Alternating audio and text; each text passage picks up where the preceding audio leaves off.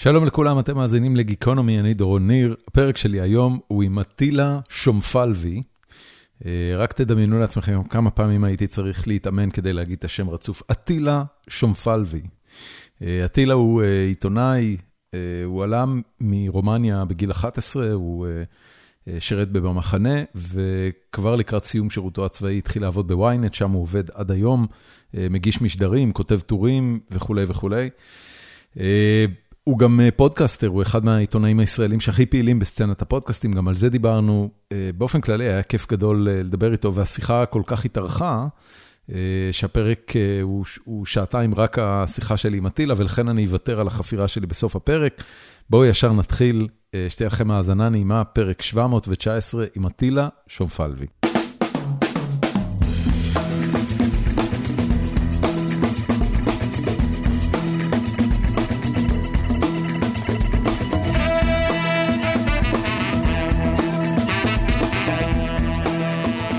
תקופה קצת משוגעת, ועם הרבה חרדות ודאגות אמיתיות.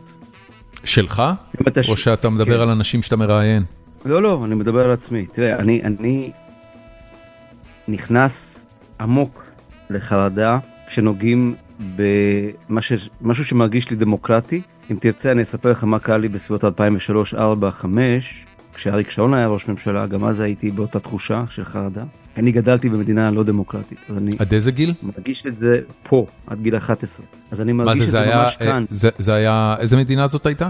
רומניה, של צ'אושסקו. אז אני יודע מה זה לא דמוקרטיה, אוקיי? רגע. אי אפשר ללמד אותי מה זה לא דמוקרטיה. צ'אושס, על איזה שנים אנחנו מדברים? עד גיל 11? 1990.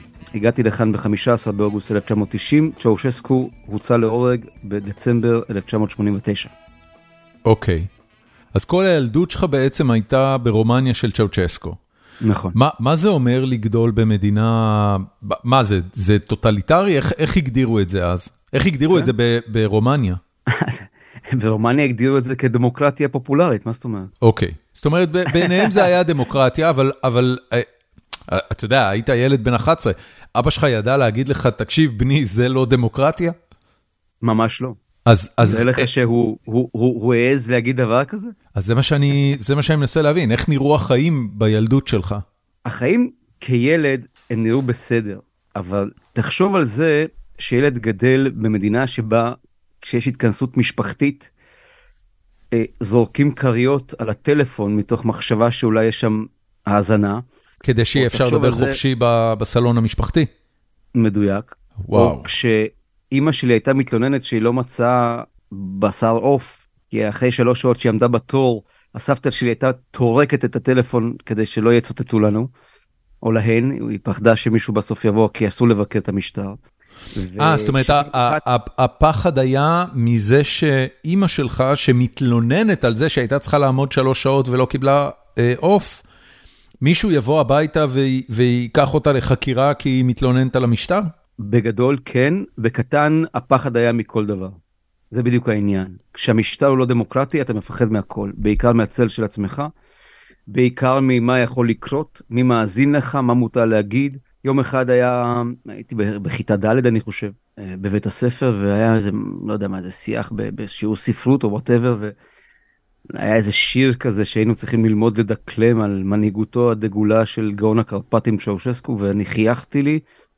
אז אני פשוט לא אשכח את זה, אמרה לה תעמוד, פשוט הקימה אותי ונעמדתי והיא אמרה לי אל תחייך ונדבר אחרי השיעור. דברים כאלה, זה, זה מתחרפן לגמרי, בוא הסיסטם מתחרפן. שמעתי שיחה קודמת שלך, נראה לי זה היה עם לוינסון. זה נכון? ראם אה, ראיין את לוינסון, כן, זה 아, אה, אחד אוקיי. הפרקים האחרונים ב... שלנו, אבל לא אני ראיינתי. אוקיי, ראם. והייתה שם איזו הסכמה מגניבה כזאת ביניהם, שיש uh, גוונים שונים של דמוקרטיה. כן. זה בולשיט מוחלט, קשקוש בלבוש, אין גוונים שונים של דמוקרטיה בעולם המודרני. יש או דמוקרטיה או לא דמוקרטיה. הונגריה היא לא דמוקרטיה. שם ויקטור אורבן, שאת שפתו אני דובר, השתלט על מערכת המשפט, השתלט על מערכת החינוך, השתלט על העסקים כולם, הכל מושחת, כל מקורביו קנו הכל ומיליארדרים ומולטי מיליארדרים.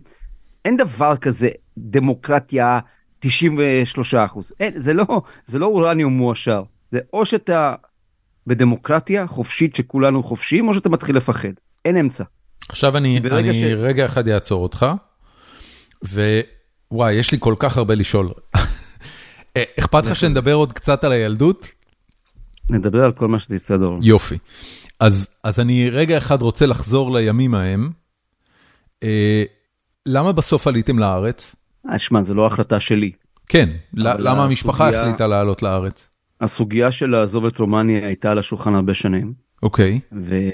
הייתה אפשרות כזאת גם תחת צ'אוצ'סקו? הייתה אפשרות, אבל זה לוקח המון, זה לקח המון זמן. כלומר, אנחנו היינו כבר בתוך תהליך עוד לפני שצ'אוצ'סקו חוסל והמשטר הוחלף, וזה נמשך ונמשך ונמשך, ואתה יודע. ואז כמובן אחרי שכבר רומניה הפסיקה להיות דיקטטורה אז יכולנו לצאת מיד. אבל זה תהליך מאוד ארוך ומורכב כי הוא כולל את הבדיקה של הסוכנות ואתה נבדק מסמכים יהדות כל הסיפור הזה ואז הרומנים לא ממהרים לשום מקום ואז יש תמחור על כל ראש יהודי יש מחיר צ'אושסקו קיבל מיליונים ממדינת ישראל דרך הג'וינט ודרך ארגונים יהודיים. זאת אומרת כדי שאתם תעזבו את רומניה היה צריך לשלם כסף. שכל יהודי יעזוב את רומניה לישראל מישהו שילם על זה כסף. גם עליכם אתה יודע את זה היום? כן בוודאי. אתה יודע מה היה המחיר? לא. האמת שיש ספר נפלא של דוקטור רדו יואניד שהיום הוא השגריר של רומניה כאן בתל אביב והוא כתב ספר מכירת היהודים יש אותו גם באנגלית ספר מדהים והוא מתאר שם את התמחור. יש מחיר לאקדמאי יש מחיר לסטודנט יש מחיר. מה זה היה זה היה אה, אלפי דולרים עשרות אלפי דולרים. אני, תשמע, זה לא, זה לא, בוא נגיד, לא ניהלו את המשא ומתן הזה איתנו, כן? זה לא, זה מתנהל מעליך. אבל אני מניח שהמספרים כבר ידועים ברבות הימים. אני לא יודע. וואו. לא יודע, כמה, אני לא זוכר גם, אבל כמה, זה אלפי דולרים. כמה, אלפי כמה בני משפחה עזבתם את uh, רומניה? שני הורים וילד. אה, זהו, משפחה קטנה. כל, כל ההיקפי סבים, סבתות וזה נשארו?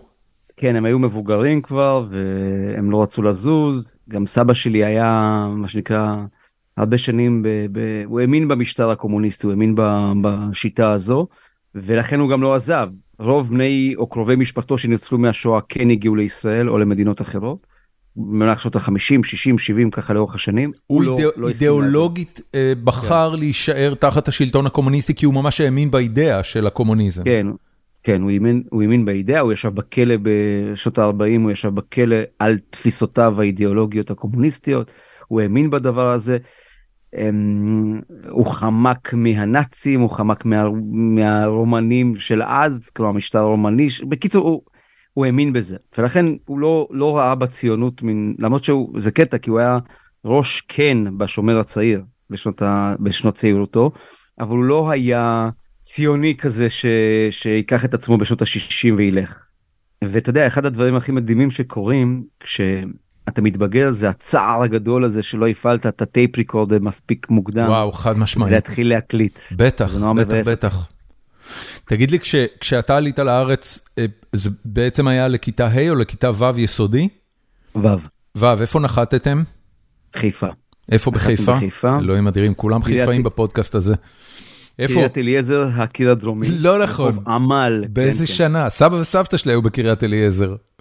אז אני אספר לך שאם... במגדלים הגבוהים של זה, וואי, אני לא מאמין, אני עכשיו לא זוכר. המגינים. לא, לא, לא, לא, אני עכשיו לא זוכר את השם של הרחוב. איזה קטע. היה שני מגדלים גבוהים שבנו אותם שם על, על הרחוב הראשי של קריית אליעזר. רחוב צה"ל אולי? לא. אני תכף, אני תכף אגיד לך. אוקיי, אמ, אבל, אבל... אז אה, גדלתי שם בגדול, הגענו לשם, וקריית אליעזר היה המקום הראשון שלתוכו נחתתי, במובנים מסוימים אה, היה לי מזל גדול. כי גם בבית הספר היסודי אבניאלי, שבו הספקתי להיות שנה, וגם בבית הספר אחר כך אה, עירוני א', שהיה התיכון שלי וסיימתי שם, נתנו לי המון המון המון המון space להיות אני. אני באלף, ולהיות מי שאני ואיך שאני וכמה שאני ולהתנסות בכל דבר, אני אסיר תודה למקום הזה. הרחוב אגב שהם היו בו זה רחוב אלנבי. אבל, אבל רגע אני... אלנבי זה למעלה. כן, כן, כן אלנבי 127 היה 120 ו... לדעתי 125, 127 היו שני מגדלים רבי קומות כאלה, 16 נכון. קומות, משהו שכאילו היינו, הם גרו קומה 15, זה תמיד הדהים אותי. היה לי מישהו מהכיתה בבית הספר היסודי, ש... נדמה לי גר שם באותן שנים.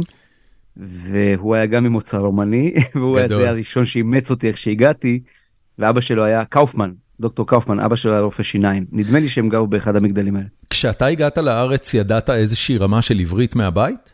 לא. זאת אומרת, זה היה, כל העברית שאני מדבר איתך עכשיו, התחלת למעשה ללמוד אותה בגיל 11. 99% ממנה כן, קצת ברומניה התחלנו ללמוד אותיות ככה, ושלחו לנו חוברות מיוחדות, וידעתי כבר להגיד שלום, אבא, אמא. וכשהגעת, אז, אז יש לך שנתיים, תוך שנתיים סגרת את הפערים ועשית בר מצווה כבר? יש לי פחות משנתיים כדי לסגור פערים, כי תחשוב שהמעבר מאצלי, מבית ספר יסודי לבית ספר, לחטיבת ביניים, היה מאוד קצר. בעצם בכיתה ו' הייתי צריך גם להשלים את השפה, כן. גם להתערות בחברה וגם להיות מוכן לחטיבת ביניים בבית ספר אחר. ובוא נגיד שבסוף השנה הראשונה בחטיבת הביניים בכיתה ז' הנחיתי את טקס הסיום של הבר מצווה, וואו. של החטיבה. והוצאתי באמצע עיתון כיתה עם המון טעויות כתיב כמובן אבל הסטנסילים כאלה ש... תסביר ש- לי רגע את העניין הזה, כי, כי בעצם מה שאתה אומר, ב- באופן כמעט טבעי, היה לך זיקה לשפה ותוכן ו- ואולי אפילו עיתונות. כי אתה אומר, כן. הפרקטיקה, המכניקה של, אה, של להוציא משהו לאור כבר הייתה לך, זרמה לך בדם.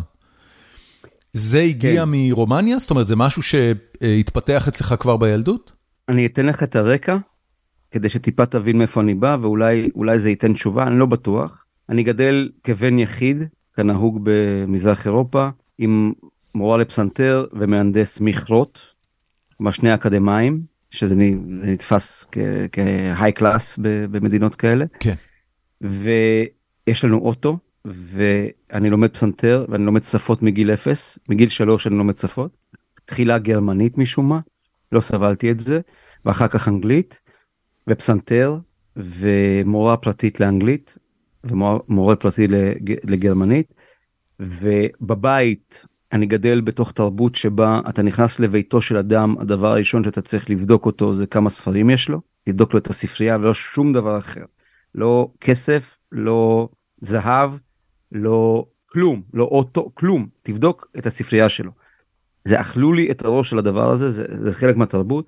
אני קורא מכיתה א' אובססיבית אני אמ, רואה את סבא שלי המון המון מול ספרים וכותב ללא הרף אני לא יודע אפילו למה. אבל מה, הבית מה הייתה כולו רמת היהדות ספרים. של המשפחה? נמוכה מאוד אנחנו אוקיי. יודעים ש... זאת אומרת, אתה, אתה שקיימת בעצם מתאר משפחה אה, אה, מזרח אירופאית או אירופאית, אה, יהודית, משכילה, מאוד. כאלה, כאלה שיש להם שורשים ב, ביהדות המוקדמת, אבל כבר כמה דורות הם בענייני השכלה ואקדמיה, כן, וכמה... חד משמעית. אבל אנחנו יודעים, אני, אני, אני, אני מבין די מוקדם את הקשר ליהדות, זאת אומרת זה לא משהו שהוא נסתר, גם קשה להסתיר את זה. אה, אתה יודע כמה דורות אחורה אה, המשפחה הייתה רבנים בשטטל? כי, כן. כי בסוף כולם היו רבנים בשטטל, אם אתה הולך מספיק אחורה. דור, שני דורות אחורה, כלומר המשפחה אה, שנספתה בשואה, בחלקה החזיקו מקווה, תפעלו אוקיי, מקווה בכפר. אז, אז אז, זה- אז. זה סבא שלך שהתפקר? סבא, כן, סבא שלי הוא ואח שלו, שהם בעצם שני היחידים מתוך, לא יודע, שישה או שבעה אחים ששרדו את, אה, את אה, מלחמת העולם השנייה ואת השואה. והם התפקרו והם- בעקבות השואה? אני לא יודע, אני לא יודע, אני לא חושב שהמילה אה, היא נכונה, כי סבא שלי, אני זוכר סיפורים על זה שהוא כבר היה מגיע בשבת הביתה ומעשן בחוץ בסתר, כי שמרו שבת, אבל הקומוניזם ניקה לגמרי סממני דת, כלומר, הבנתי, זה, זה היה אחד הבנתי. הדברים המרכזיים, שהקומוניזם ניקה מתוך האדם, את, את הבידול הדתי הרליגיוזי, ואני אני חיבקתי את זה, זאת אומרת, אני, אני מאוד אהבתי את זה, אני לא סבלתי אה, אתה יודע, אתה גדל במדינה שבה בכל זאת אמות הקומוניזם היו כנסיות וזה, זה נראה לי תמיד מגיל מאוד מוקדם, אני אתאיסט גמור גם כיום. אה, אני, אני, כל הטקסיות הזאת וכל המצנפות האלה, זה תמיד נראה לי מגוחך ו, ופשוט ליצני, ואף פעם לא הבנתי מה אנשים עושים כזה big deal מכל דבר. תגיד, אז ב- ו- בעולם כזה שיש רגשות אה, כל כך שליליים כלפי פולחן דתי, אה, מה בכל זאת בילדות שלך הגדיר אותך ואת המשפחה שלך כיהודים, מבחינתך? למשל, שם משפחה שכתוב על הדלת לוי, אצל אה, סבא שלי וסבתא שלי, ומצות בפסח, לוח שנה קבוע עם אותיות שאני לא מבין אבל אני מבין שמדובר בלוח שנה שכתוב בו 5,000 ווטאבר ואני שואל מה זה השיט הזה? כאילו למה מי אלה כן. שהקדימו אותנו? כן כן. ו... ואני מבין את זה. אה, יינות כרמל מזרחי של אז שהיו מגיעים פעם בשנה מהקהילה. מצות אמרתי אני חושב כן. שמאוד אהבתי. זה הייתי הייתי האטרקציה של השכונה. בזכות הקרקרים. כן, אה, מצות ראשון היו מגיעים ארגזים כאלה דרך הקהילה היהודית ואז סבא שלי היה הולך ואוסף אותם כל שנה. אתה אומר קהילה יהודית, מה זה, זה חב"ד? זה, זה הסוכנות לא לא לא לא לא שום חב"ד קהילה יהודית ממש. אה, אוקיי, יהודית קה- ברומניה. קהילה יהודית מקומית, יהודי- מאוד יהודי יהודים רומניה. לפני אוקיי. המלחמה. ואחרי זה נותרו גם יהודים אחרי זה הם עזבו לאט לאט אבל הייתה קהילה היה מבנה קהילתי מאוד אני בא מאזור שכמה עשרות קילומטרים ממני גדל אלי ויזל. אוקיי. במרמורש בצפון רומניה. כן, במ- כן, כן, כן. בטרנסילבניה. אה, 60 קילומטר מערבה ממני זה סאטמר סאטומארה זה סאטמר.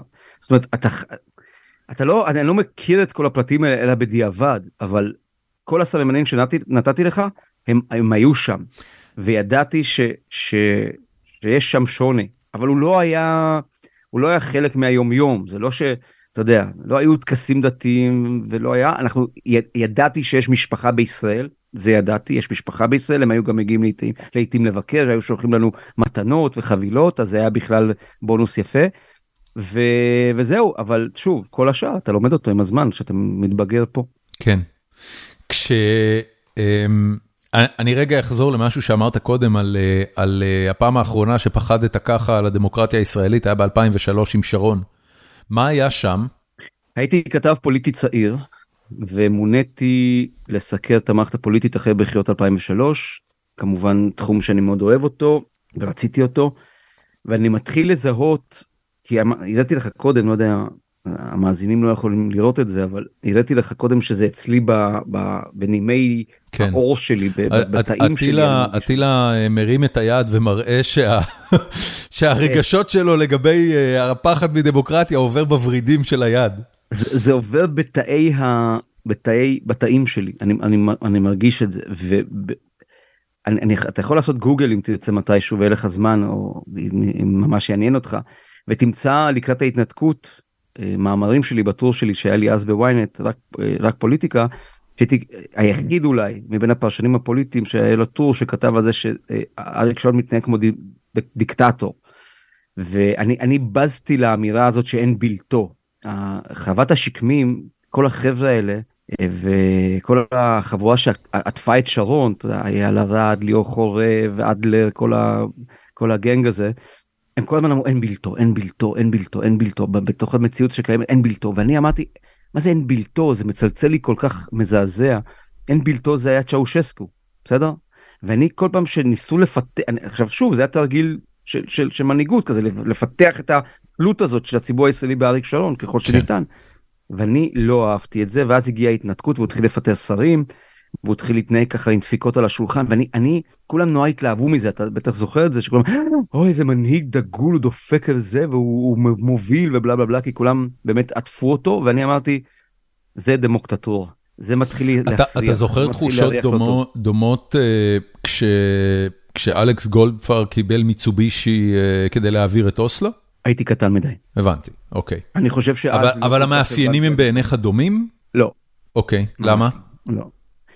כי אה, רבין רבין ממש לא היה בנקודה הזאת זאת אומרת, הוא, זה היה אד הוק רגע של הצבעה שוב כשר אבל מסריח כן אבל לא לא לא סגנון קבוע אני מזכיר לך שנות התשעים שהתחלתי להיות בהן התחלתי להיות מודע פוליטית.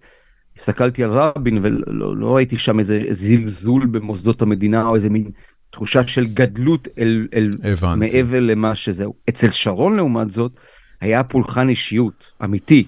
אני כן. מזכיר לך את ההבדלים. כן, כן, כן. אריק שרון היה פולחן אישיות ממשי כל הזמן רק הוא יכול ומי אלה כל השאר וביבי הוא מזיע ומצנע הוא הזוי וכולם היו זה ממש פולחן אישיות שב- שבנו סביבו ואותי זה הטריד וכתבתי על זה ודיברתי על זה.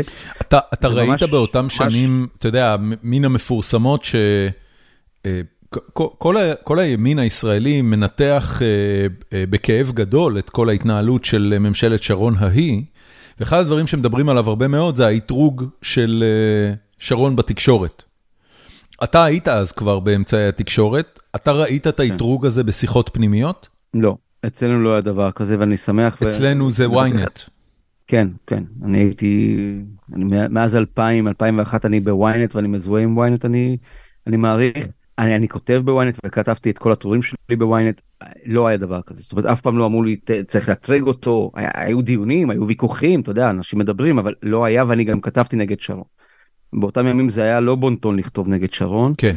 ולא בונטון נגד ההתנהגות שלו, ואני כן, כן כתבתי נגד ההתנהגות שלו, כי אני חשבתי שאני רואה פה, מזהה פה סיסטמה, ואני מזהה פה סגנון כוחני מאוד, ואני זוכר במפורש, אתה יודע, אני ממש זוכר את זה שהיו לילות שהייתי מתעורר במין מין, מין חרדה כזאת של לאן זה הולך, ואני, ואני אספר לך סיפור קטן, לא מזמן פגשתי מישהי שהייתה מאוד בכירה בלשכת שרון באותם ימים, ודיברנו על, על מה שקורה עכשיו, ואז בשלב מסוים היא אומרת לי, אתה יודע, אם אריק היה לוקח את קדימה ואולי נשאר בחיים והיה מביא את ה-40 ומשהו מנדטים, כן.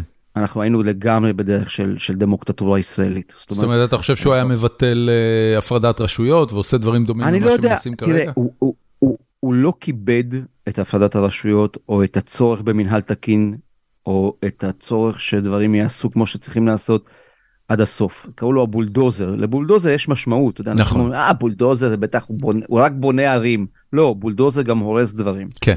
וזה כבר post mortem, אבל אני חושב שמי שמסתכל על עכשיו צריך להסתכל על תהליך ארוך.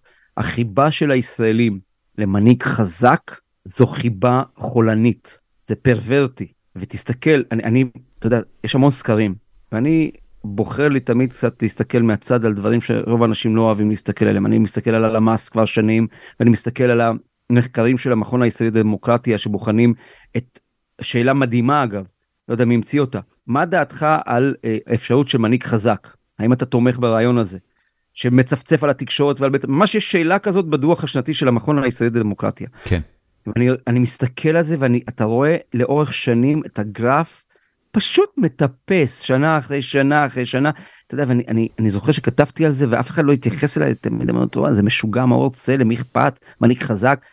אבל כשעם, שציבור, שמתחיל להיות אה, אה, צמא, או יש לו איזה כמיהה למין מנהיג חזק שמצפצף עליי ועליך ועל העיתונאים ועל בית המשפט ומה זה אמר, ואתה מבין שזה נהיה פרוורטי. זה אנשים שמאבדים את האמון שלהם במוסדות ומחפשים איזה מישהו שידפוק על השולחן ויגיד אני יודע יותר טוב מכולכם בואו אחריי. וזה לא אני, דמוקרטי. אני חושב, מין, אני חושב אטילה, שחלק מאוד מאוד גדול מאזרחי מדינת ישראל, אה, בוודאי כל המגזר החרדי, בוודאי כל מי שנמצא ב, בישיבות, אה, לא מוסלל לדמוקרטיה. חד משמעית. זאת אומרת, זה לא... אה, אני, אני, אגב, אפשר להגיד שגם... גם מנכ"לים של חברות מסחריות, הרי כולנו עובדים בחברות מסחריות, אין שם דמוקרטיה. אתה עובד בחברה מסחרית, החברה הזאת מבוססת על מישהו שהוא הבעלים של העסק והוא קובע מה קורה איתו. אה, להפך, דווקא המנהיגים העסקיים אה, שמצליחים בציבור הישראלי, נתפסים כאנשים אה, חזקים, כוחניים, אני כאילו חושב על, על ויזל מפוקס ו, ועוד כל מיני מנכ"לים לכאורה מפורסמים. אה, לא בדיוק אנשים ש, שמתייעצים הרבה לפני שמקבלים החלטות, זה בעיקר אה, אני ואפסי עוד. כן, אבל אתה יכול לבחור לא לעבוד אצלם. כן, הם לא מחנכים אותך, למרות היותם חזקים מאוד, לא להאמין במוסדותיה של מדינה. יש הבדל, אני חושב, בין מנכ"ל שמשלם לך משכורת, שאתה יכול להגיד כן, כן מתאים לי או לא מתאים לי, לבין, אגב, אתה דיברת על החרדים, שים אותם רגע בצד. מה עם הילדים שלנו בבתי הספר ב-20 שנה האחרונות? אותו דבר. אני נחרד מן המחשבה כן. שיש היום צעירים במדינת ישראל לא חרדים, לא דתיים, לא מתנחלים, שאשכרה נראה להם בסדר התהליך שעכשיו מעבירים אותנו, וביטול הביקורת השיפוטית על ממשלה ועל רשות מבצעת, והרצון של פוליטיקאים למנות שופטים, זה נראה להם דמוקרטי. אני לא, אני עכשיו, לא, אני, אני נחרד מזה. תקשיב, אני, אני רוצה לתת לך איזה הצעה חלופית לעניין הזה. כי ת, תחשוב, תחשוב מתי אתה נהיית מודע פוליטית בפעם הראשונה, והתחלת להבין בכלל את הקונספט הזה של מערכת היחסים בין השלטון לאזרח, ועד כמה השלטון נכנס ומשתלט על חייו של האזרח, מול כמה לאזרח יש חופש. כל הדברים האלה זה דברים שאתה מבין אותם בגיל מאוחר יותר. כל מי שנמצא היום במערכת החינוך הישראלית הממלכתית, כל מה שהוא מכיר זה בנימין נתניהו ראש ממשלה. ונתניהו הוא פרסונה, הוא, הוא יש לו את הפאסון שלו ויש לו את התקשורת שלו והתמונה שלו מתנוססת על הקיר.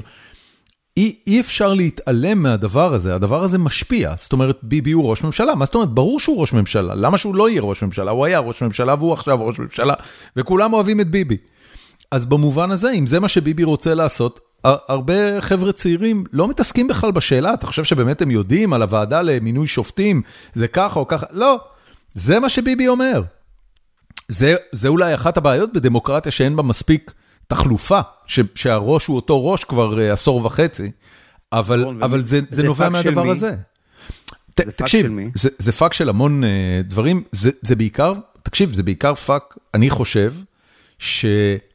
אה, אופוזיציה לא הצליחה להעמיד מישהו מהקליבר של ביבי ברמת האופרציה הפוליטית וברמת הכריזמה וכולי וכולי, שייתן fight אמיתי. אני חושב שעכשיו זה השלושה חודשים הראשונים מאז שאני זוכר, שמישהו עוקף את נתניהו בשאלת ההתאמה לראשות הממשלה בסקרים. תקן אותי אם אתה זוכר תקופה אחרת שבה היה משהו כזה. אני ברשותך רוצה רגע להתעכב על מה שאמרת, ו...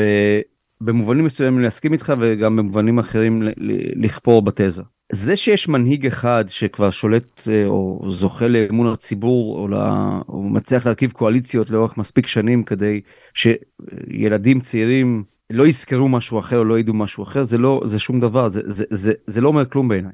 נהפוך הוא אני חוזר אל נקודת ההתחלה של של סוגיית החינוך אמרת חרדים ואני אומר לך לא. תסתכל בבתי הספר הממלכתיים מה מחנכים את הילדים שלנו. האם היום ילד, או לפני חמש שנים, ילד שנכנס ללמוד אזרחות, קיבל את הכלים לצאת מאותו שיעור אזרחות ולהגיד, נכון, זה ראש הממשלה שאני מכיר, אבל יש לי חשיבה ביקורתית. ואני יודע מהם היסודות הדמוקרטיים שלהם אני לא מוכן שאף מנהיג יעבור, וזה לא משנה כמה שנים הוא בשלטון. אתה צודק במאה אחוז, לא מלמדים חשיבה ביקורתית ביסודי, ולדעתי גם לא מלמדים אותה בחטיבת ביניים. זאת השאלה דורון. ולכן אני טוען זה בכלל לא משנה כמה ביבי יכול להיות 100 שנה. אם הוא טוב ואנשים אוהבים אותו סבבה אבל יש גבול ששמים גם לאותו בן אדם. עכשיו התעורר פה מחנה ליברלי שאגב אני כותב עליו מאז 2017 עוד מעט 7 שנים אני מנסה בכוחי הדל אתה יודע ואני מאוד גאה בזה אני חייב להגיד לך בדיוק בימים אלה אני שנייה אפרגן לעצמי שב-2017 התחלתי לכתוב על זה שכבר השמאל ימין מת החלוקה הדיכוטומית של 67 והלאה מתה. ונתניהו הנשים את החלוקה הזאת לצורך אינטרס פוליטי בלבד, אבל אין דבר כזה שמאל ימין באמת, כי הנושא הפלסטיני לא על השולחן כבר הרבה מאוד שנים, ויש כבר קונצנזוס מאוד גדול בקרב היהודים שאין מה לדבר כרגע עם הפלסטינים, אולי דור שלם לקראת אה, מה שעוד יבוא. ולכן המלחמה, וסימנתי אותה, בכתיבה, בשידור, ברדיו, בפוט, באיפה שאתה לא רוצה, ואתה יודע, אנשים אמרו שאני כולו לולו על מלא, כי ממש הייתי אובססיבי לגבי זה, שהחלוקה היא פה בין ליברלים ושמרנים במונחים ישראלים מותאמים. אבל החלוקה היא לא, שזה, הקרב הוא לא על משהו, ערבים, כן, כן. אלא על ערכים. אני, אה, אני אה, אה, בסוף שבוע האחרון האזנתי לפחות ארבעה פרקים של הבריקדה. הפודקאסט שלך. אגב, זה זה פודקאסט שהוא 100% שלך, או שהוא תחת כן, ynet או משהו כזה? 100 אלף אחוז. זאת אומרת, אתה אתה מפיק אותו לבד, מקליט, כל האורחים, אתה מארגן, הכל. או או כמו שאני עושה ככה את גיקונומי. הכל. אה, אז אז הפודקאסט ההוא באמת עוסק אה, בצורה מאוד מאוד עמוקה ב, ב, בשינוי השיח מימין ושמאל לשמרנים מול ליברלים, ובפרקים שאני האזנתי להם, יש בכלל שאלה אם אפשר את, הש... את, את מי שמגדיר את עצמו שמרנים בארץ, אה, אם אפשר בכלל להגדיר אותם כשמרנים. אני, אתה יודע, אני מסתכל על רוטמן ולוין, שהם לכאורה המייצגים של המחנה השמרני, אבל הם מנסים לעשות הפיכה כמה שיותר מהירה. אין בזה שום דבר שמרני, מה, מה, מה הופך אותם לשמרנים בעיניך? אז זאת, זאת הכוכבית ששמתי ואמרתי במונחים ישראלים, כאשר המחנה השמרני דהיום הוא ריאקציונרי, הוא הרסני, הוא חורבניסטי כרגע, על משקל אורבניסטי. אז הוא חורבניסטי כי הוא קודם כדי להשליט את מה שהוא רוצה, הוא יודע שהוא לא יוכל לעשות את זה בתהליכים דמוקרטיים, ולכן הוא חייב לחרב. ה-D9, הסימבול של ה-D9 הזה, שהכניס אותו מוטי יוגב, אותו חבר כנסת שהיה בזמנו בבית היהודי, כן, הבית היהודי, הבית היהודי של אז. אתה יודע, זה סימבול מדהים, אז אמרו, מה, איך אתה מדבר וכולי, אבל רוטמן ולוין הם דוהרים על D9 לעבר בית המשפט העליון לחרב אותו עד היסוד. זה לא, אין פה, אין, אי אפשר להתבלבל. ולמה הם עושים את זה? כי הם יודעים שבתהליכים של שמרנים וליברלים שקיימים כרגע במערב, ארה"ב כמשל או גם מדינות אחרות, זה תהליכים שיש שם ויכוח אבל אף אחד לא מנסה לחרב את המבנה, את המסגרת. פה הוא מנסים לחרב את המסגרת. זאת אומרת הם בבולמוס נקמני כל אחד מכיוונו שלו, אחד לא סובל בית המשפט כבר 20 שנה זה לוין, השני משיחי ש, שמפנטז גם על יהודה ושומרון ואי הגבלת כוחם של המתנחלים להתרחב לאן שירצו על האדמות של הפלסטינים וכל מיני דברים כאלה ויש כל מיני, יש, יש המון אלמנטים ולכן אני שם את הכוכבית שכשאתה אומר, שאני אומר שמרנים ליברלים ישראלים, אני נותן את המסגרת הכללית כדי לצאת מהשמאל ימין. השמאל ימין הדיכוטומי הישראלי היה בין שלום עכשיו לבין ארץ ישראל השלמה. ואני טוען מ-2017, חדל, הקשקוש הזה מת, אין כרגע שום התנגדות למה אתה מסמן את 2017? כי אז, אז התחלתי להבין את זה, כי אז התחלתי לנהל שיחות עם אישה שאולי אתה מכיר, איילת שקד, שהייתה היחידה במערכת הפוליטית שהסכימה איתי וניהלנו דיאלוגים אינסופיים, שאמרה לי, תשמע, אנחנו בימינה או הימין החדש או איך שקראו להם הבית היהודי כל הזמן מדברים על סיפוח סיפוח סיפוח ואמרה לי בקריצה היא הייתה שרת המשפטים אז והיא מינתה שופטים שמרנים לבית המשפט העליון. ואמרתי לה גברתי השרה עם כל הדיבורי סיפוח שלכם נראה לי שאת לא רוצה לספח את שטח C, את רוצה לשפ... לספח את בית המשפט העליון, אותך מעניין לספח את גבעת רם, הרבה יותר משטח C, אז מה אתה צודק. אז אמרתי אז נגמר הסיפור של שמאל ימין. מה היה האג'נדה שלה בסיפור? ליברלים שמרנים. כן. זה היה האג'נדה, זאת הייתה האג'נדה. שמה, ביטול הפרדת הרשויות? לא, לא, היא לא באה משם. איילת שקד באה מאמונה או אמונה או רצון אמיתי לשנות את המבנה הפוליטי של מדינת ישראל. היא באמת האמינה שאין מה להתווכח יותר על שטחים כרגע. מכל מיני סיבות, ואם תרצה ניכנס לזה, אבל אה, שוב, תהליך פוליטי ארוך, שב-2015 היה היפוך, ההיפוך של הציבור הישראלי שהבטיחו לו, אני יודע מה, סינגפור ו- ומלונות על חוף עזה, וקיבל שמונה ימים אחרי זה טילים. אז אנשים התחילו להישבר ולעבור מהשמאל לכיוון המרכז ומי שבמרכז לכיוון ימין ואז בעצם התחיל השינוי הדרמטי בתפיסות האלה. אבל מרגע שרוב הציבור הישראלי לא האמין ולא מאמין שניתן להגיע לאיזשהו הסכם עם הפלסטינים, מאותו הרגע בעצם מה שקרה זה הנושא הדיכוטומי שמאל ימין מדיני, הנושא הזה ירד וצף משהו אחר, אז מה צף? אותו נושא שהיה, שנדחק אל השוליים במשך 70 שנה, וזה היה הנושא של ערכים ולא ערבים, כי כל פעם 56, 67, אה, מלחמת ההתשה, 73, 82. רגע, אטילה, אה, אני, אני שנייה, אני... תמיד התעסקנו עם ערבים, שנייה. הכל בסדר, אני, אני יודע. אני רוצה, אני רוצה לקחת את זה רגע צעד אחד קדימה. אתה אומר, ניהלת הרבה שיחות עם איילת שקד. איילת שקד הייתה אה, עם בנט, אנחנו יודעים מה בנט חשב, כי בנט הקים ממשלה עם, עם עבאס ועם, ועם לפיד. זאת אומרת, בנט, או שהוא התפכח, או שהוא אה, הבין שהתקומה של מדינת ישראל היא מאיזושהי הסכמה אזרחית חוצת מגזרים אה, על, על, על אה, הצלחתה של מדינת ישראל, בתצורתה הנוכחית. איילת שקד רצתה משהו אחר? כן. מה היא רצתה? יש. תראה, אני אקח אותך לסיפור קטן. השנה היא 2016. שנה לתוך הממשלה של 2015 נתניהו מקים ממשלה עם בנט, בנט הוא שר החינוך, איילת שקד היא שרת המשפטים, אני בא לביקור אצל נפתלי בנט במשרד המשפטים, אה, במשרד החינוך בתל אביב במשרדו, יושבים בארבע עיניים, מתחילים לדבר, מתחילים לדבר, בשלב מסוים השיחה גולשת מהנושאים השוטפים, ואז הוא בעצם מטיל פצצה, 2016, שהיא אומרת, שמע, זה, זה לגמרי בינינו, ואז הוא פורס בפניי את תובנותיו העמוקות. תקשיב טוב, 2016. והוא אומר, תקשיב, אני הבנתי שאני חייב להיפרד כנראה מהחבורה הזאת של הבית היהודי, מהרבנים, אני צריך ללכת למפלגת ימין מרכזית ממלכתית, אני צריך לעשות מפלגה רחבה שבה יהיו אפילו ערבים ציונים, תקשיב טוב, ודרוזים, ולעשות איזושהי מסגרת ימנית רחבה יותר, אני לא אוכל לכבוש את ראשות הממשלה מהנקודה שבה אני נמצא. הוא הציג את זה בתור מטרה של כיבוש ראשות הממשלה? כן, זה היה כן, הסיפור כן. מבחינתו? חד משמעית, הוא דיבר אוקיי. איתי ב- ב- במונחים מאוד חד משמעיים, הוא אומר לי, שמע, מאוד אגואיסטים, אתה אומר. מאוד ממוקד מטרה, לא אגואיסטי. אוקיי, מאוד ממוקד קבל את מטרה, התיקון. הוא, הוא יודע מה הוא רוצה, הוא יודע למה הוא נכנס לפוליטיקה, האיש אומר לי, אני רואה את, את אה, ביבי, אני מכיר אותו הרבה שנים, הוא כבר לא מפוקס, זה אין לו את הכוח שהיה לו פעם, אני רואה אותו בקבינטים, זה לא אותו ביבי וכולי וכולי וכולי וכולי. אני יוצא משם ומנסה לעכל את השיחה הזאת שאני לא, לא כותב בה כלום כי זו שיחה בארבע עיניים והיא כל כולה אוף רקורד עמוק כזה. והוא באמת, אנחנו, הוא נפתח מולי, אבל אני אומר, טוב, תשמע, אני- מה אני יכול לעשות? אני, אני לא יכול לכתוב עכשיו טור שלם על הדבר הזה, כי זה כאילו אני מפר את כל ה... אני מפר את כל, ה, את כל השיחה, את כל ההסכמה שלו לספר לי את תוכניותיו הכי כמוסות, אבל אני חייב לעשות עם זה משהו, אז אני מתחיל לצייץ כל מיני רמיזות בסדרת ציוצים על נפתלי בנט ותוכניותיו ומפלגת ימין חדשה וככה וככה, אפשר למצוא את זה אם, אם, אם ממש לא מתעקשים. ושוב, כמובן מלגלגים אליי, מה פתאום, מה פתאום, מה פתאום.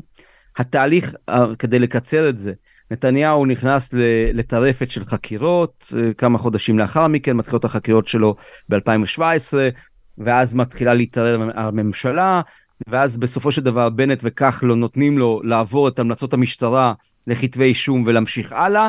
נתני, אני אומר לבנט ולכחלון, תקשיבו, אם אתם נותנים לו לצאת מזה, הוא יחסל אתכם, ואכן נתניהו איכשהו מתרומם מ- מההמלצות האלה, הוא הולך ומנסה לפרק את הממשלה על הראש של בנט וכחלון, שלא מאמינים שזה קורה להם, כן? לא מאמינים, אבל מה פתאום? בקיצור, to make a long story short, זה נגמר בזה, אוקיי? שמה שהתחיל בשיחה ב-2016, נגמר ב-2019, א', במפלגה ששמה איך? ימינה? לא ימינה, איך קוראים? הימין החדש, הימין החדש. יפה. שמה מה עושה בעצם, מה הם עושים בנט ואיילת שקד? נפרדים מהרבנים, כן, בורחים מההומו, כן, מ- מ- כן, מההומופובים, מתמרכזים. כל האלה. מה שנפתלי בנט סימן ב-2016, הם עושים ב-2019, בניגוד לדעתה של איילת שקד, שהיא מאוהבת בסמוטריצ'ים ובנערי הגבעות של יהודה ושומרון. אה, א- איך אתה מסביר את זה, תגיד לי? היא הרי שיכון אה, אה, ציוני ממלכתי.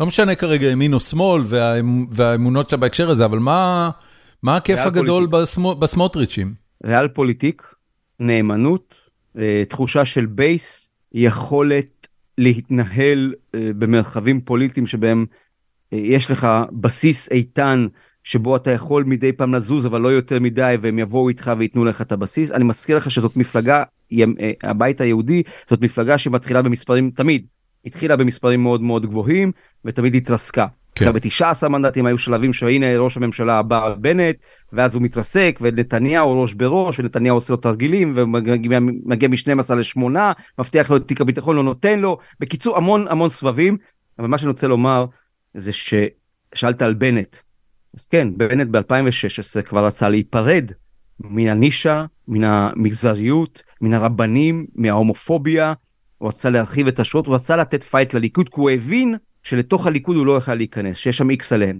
הם רצו להיכנס לליכוד אל תטעה התוכנית של של אה, הם רצו להיכנס לליכוד אה, פוסט ביבי, זאת אומרת שביבי יפרוש ואז יהיה אפשר לקחת את הליכוד ולהתאחד איתו. כשהחלו החקירות נגד נתניהו והמלצות המשטרה התחילו אה, להתפרסם, הייתה תחושה שיש פה הזדמנות, שזהו זה, זהו, זה אין, זה לא, ית- זה, נתניהו לא יצא מזה, זאת אומרת לא ייתנו לו. אין, נגמר עידן נתניהו. ואז בנט ו- ושקד מאוד רצו להיכנס לליכוד, ו- ומשה קלוגהפט, היועץ האסטרטגי שליווה אותם לאורך השנים והיה קרוב אליהם כל הזמן, הם עשו שני, שתי תוכניות, אורנים קטן, אורנים גדול. אורנים גדול היה להיכנס לתוך הליכוד, אבל בלית ברירה, כי נתניהו ו- ומשפחתו עשו איקס שלם והם לא זזו משום מקום וראית מה קרה כאן, זאת אומרת נתניהו נאחז, זה אילץ אותם לפרק את הבית היהודי וללכת ל- להרפתקה של אתגור נתניהו מן המרכז ולא מימין, שבדרך כלל בנט תמיד היה תוקף אותו מימין אם אתה זוכר. כן. עכשיו בנט, אה, גם בעניין הזה הוא לא היה, אה, איך אומרים, הוא לא הלך קוהרנטית. כי הוא כאילו פרש מהבית היהודי בסוף באותו, את אותו סיבוב איך הוא גמר אותו אתה זוכר? אני אזכיר לך איך הוא גמר אותו. תזכיר לי. עם סמוטריץ' אוקיי, באותה תמונה. כן. הם, הם שיתפו בסוף פעולה. כי הוא חזר, רץ חזר לבייס כי הוא התחיל להישחק במנדטים. אז, אז, ואיילת שקד לא רצתה את התהליכים האלה, היא לא רצתה להיפרד מהבייס, היא לא רצתה להיפרד מסמוטריץ'. אחר כך בסיבוב ב', הרי הם לא עברו את אחוז החסימה בסיבוב א', 19 א', בסיבוב ב' מי שהובילה את המפלגה ששינתה את שמה עוד פעם לימינה, הייתה איילת שקד. ונפתלי בנט היה מספר 2, והיא התלבטה, עד, פשוט באותו ערב הייתי איתה.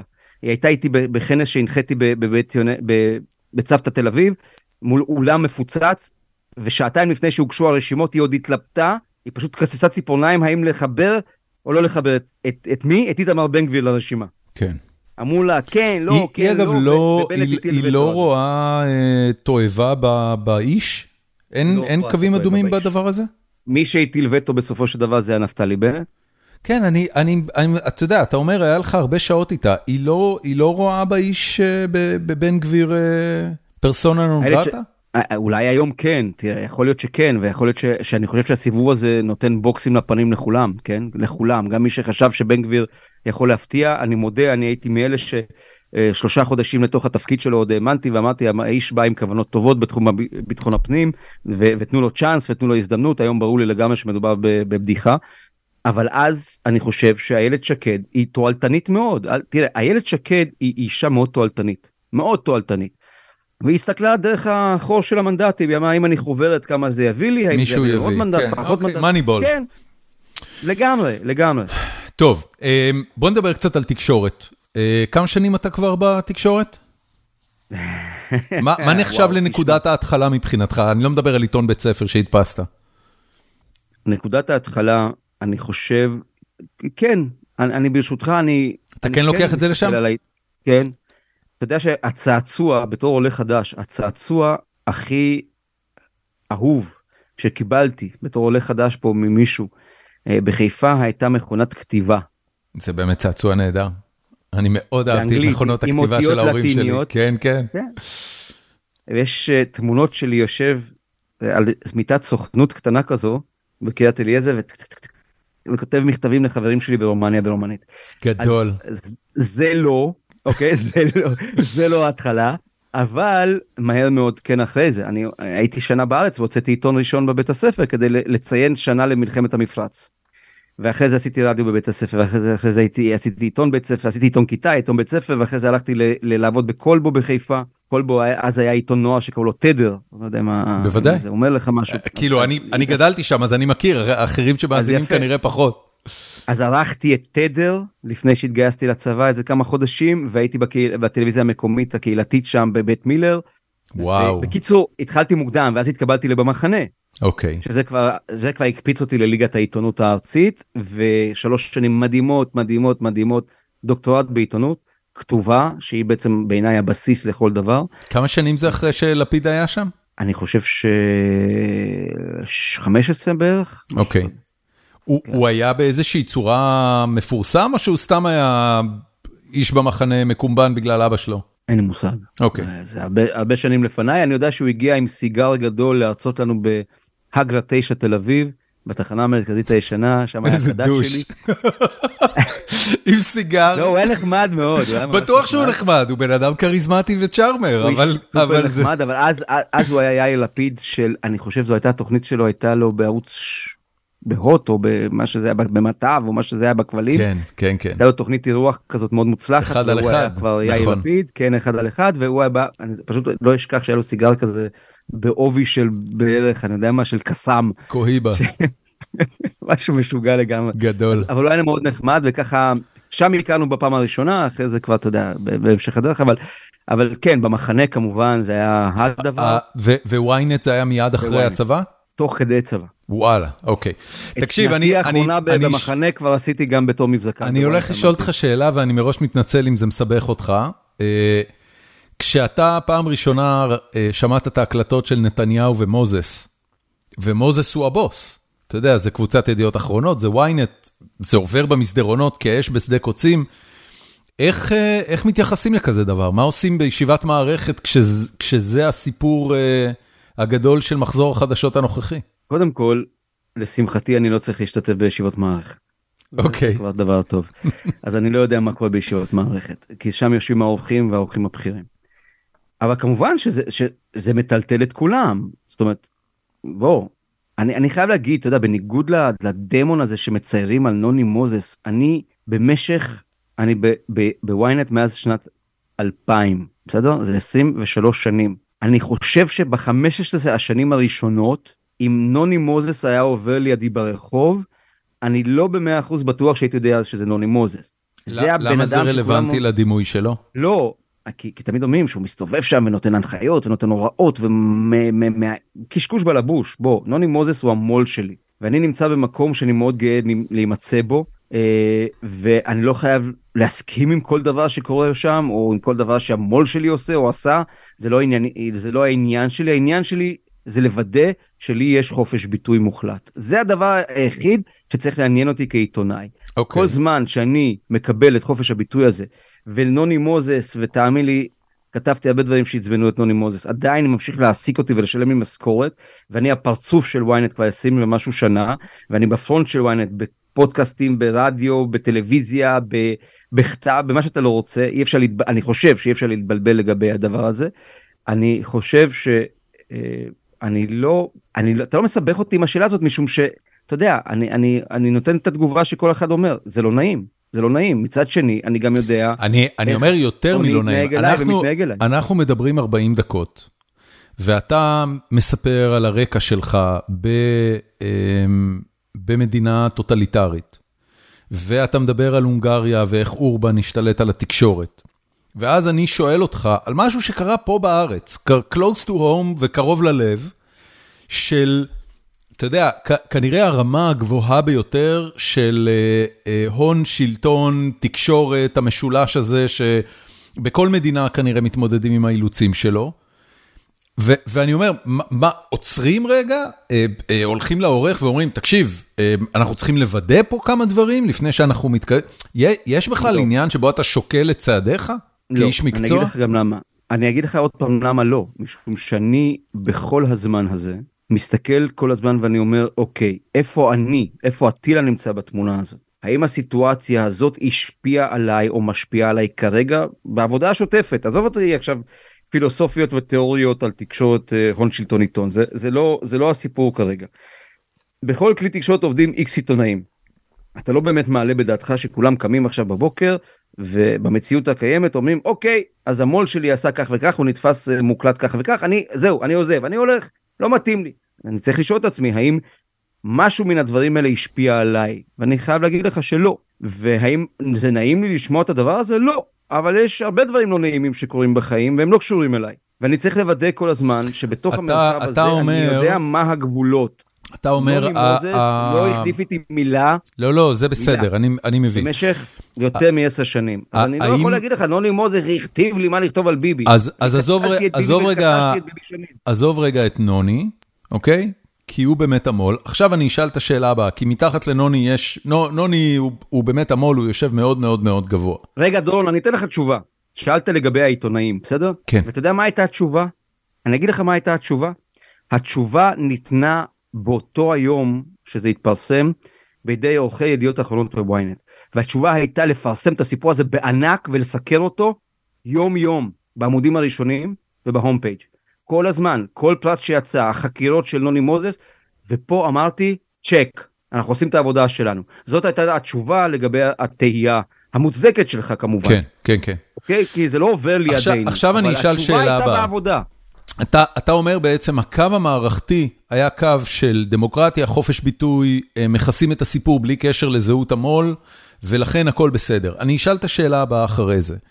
אתה מסתכל היום על מה שקורה בערוץ 14, אני בטוח שאתה אתה מבין שצומח פה Fox News אה, מתחת לאף, וב Fox News אני בעצם מתכוון אה, לסט של... אה, התפשרויות על ערכים עיתונאיים, כפי, ש, כפי שאנחנו מבינים אותם, שהם נחוצים בדמוקרטיה. ראיתי אגב בסוף שבוע איזה וידאו קליפ מהמם ממש שלך, אה, זועם על מישהי בקהל באיזה שבת תרבות או משהו כזה, שאתה תשמור לא. עליה, מה זה היה האירוע?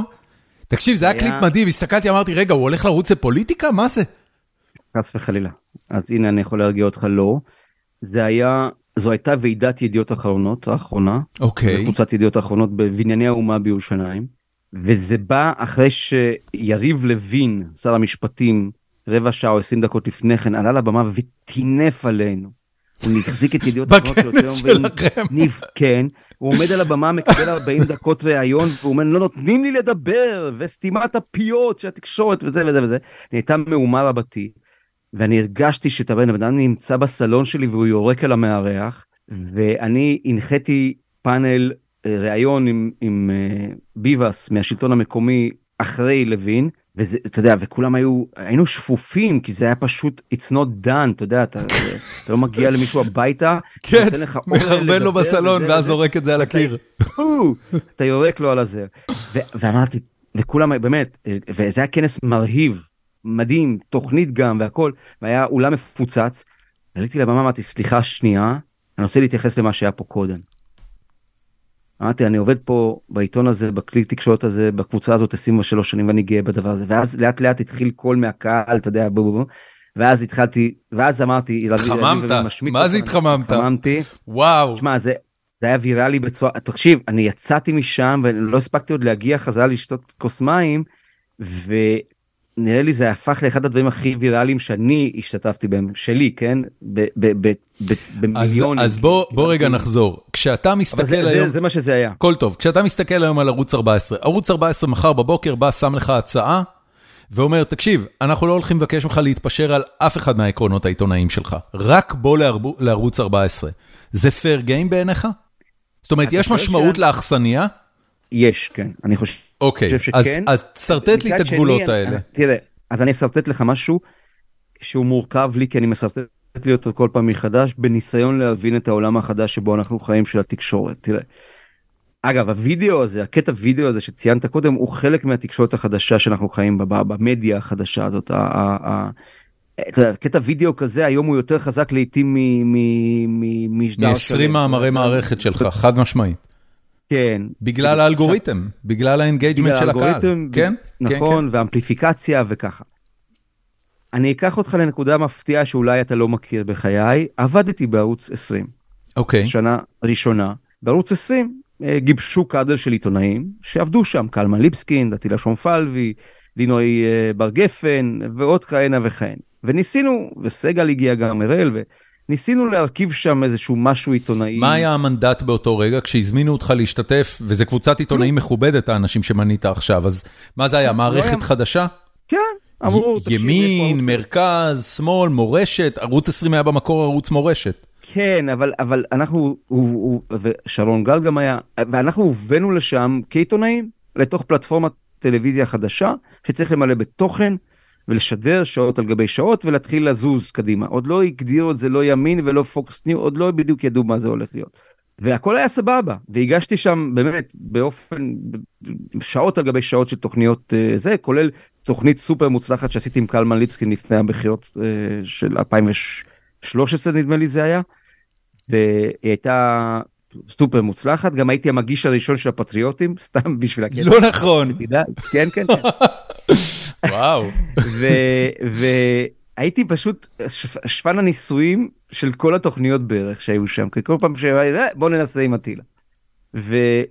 וזה היה סבבה, וזה עבד נחמד, עד נקודה שבאחת התוכניות שהגשתי שם, צעקו לי באוזן כשראיינתי חבר כנסת ערבי, תצעק עליו יותר חזק. באמת? כן, ואז... מה, העורך ב control? כן. אתה יכול להגיד מי זה היה? לא, ואני לא זוכר גם מי זה היה, ואני לא אשמיץ אף אחד. תצעק עליו יותר חזק. כנס בו, כנס בו, כנס, כאילו היה רגע כזה. ואמרתי לעצמי, what the fuck, אבל בסדר, המשכתי. זה קרה, רגע, זה, זה עניין מקובל? אתה יודע, אתה עושה מלא לייבים ב-ynet, אתה מראיין אנשים על בסיס יומי, מישהו אומר לך ב control לנתב את הדיון לכיוון כזה או אחר?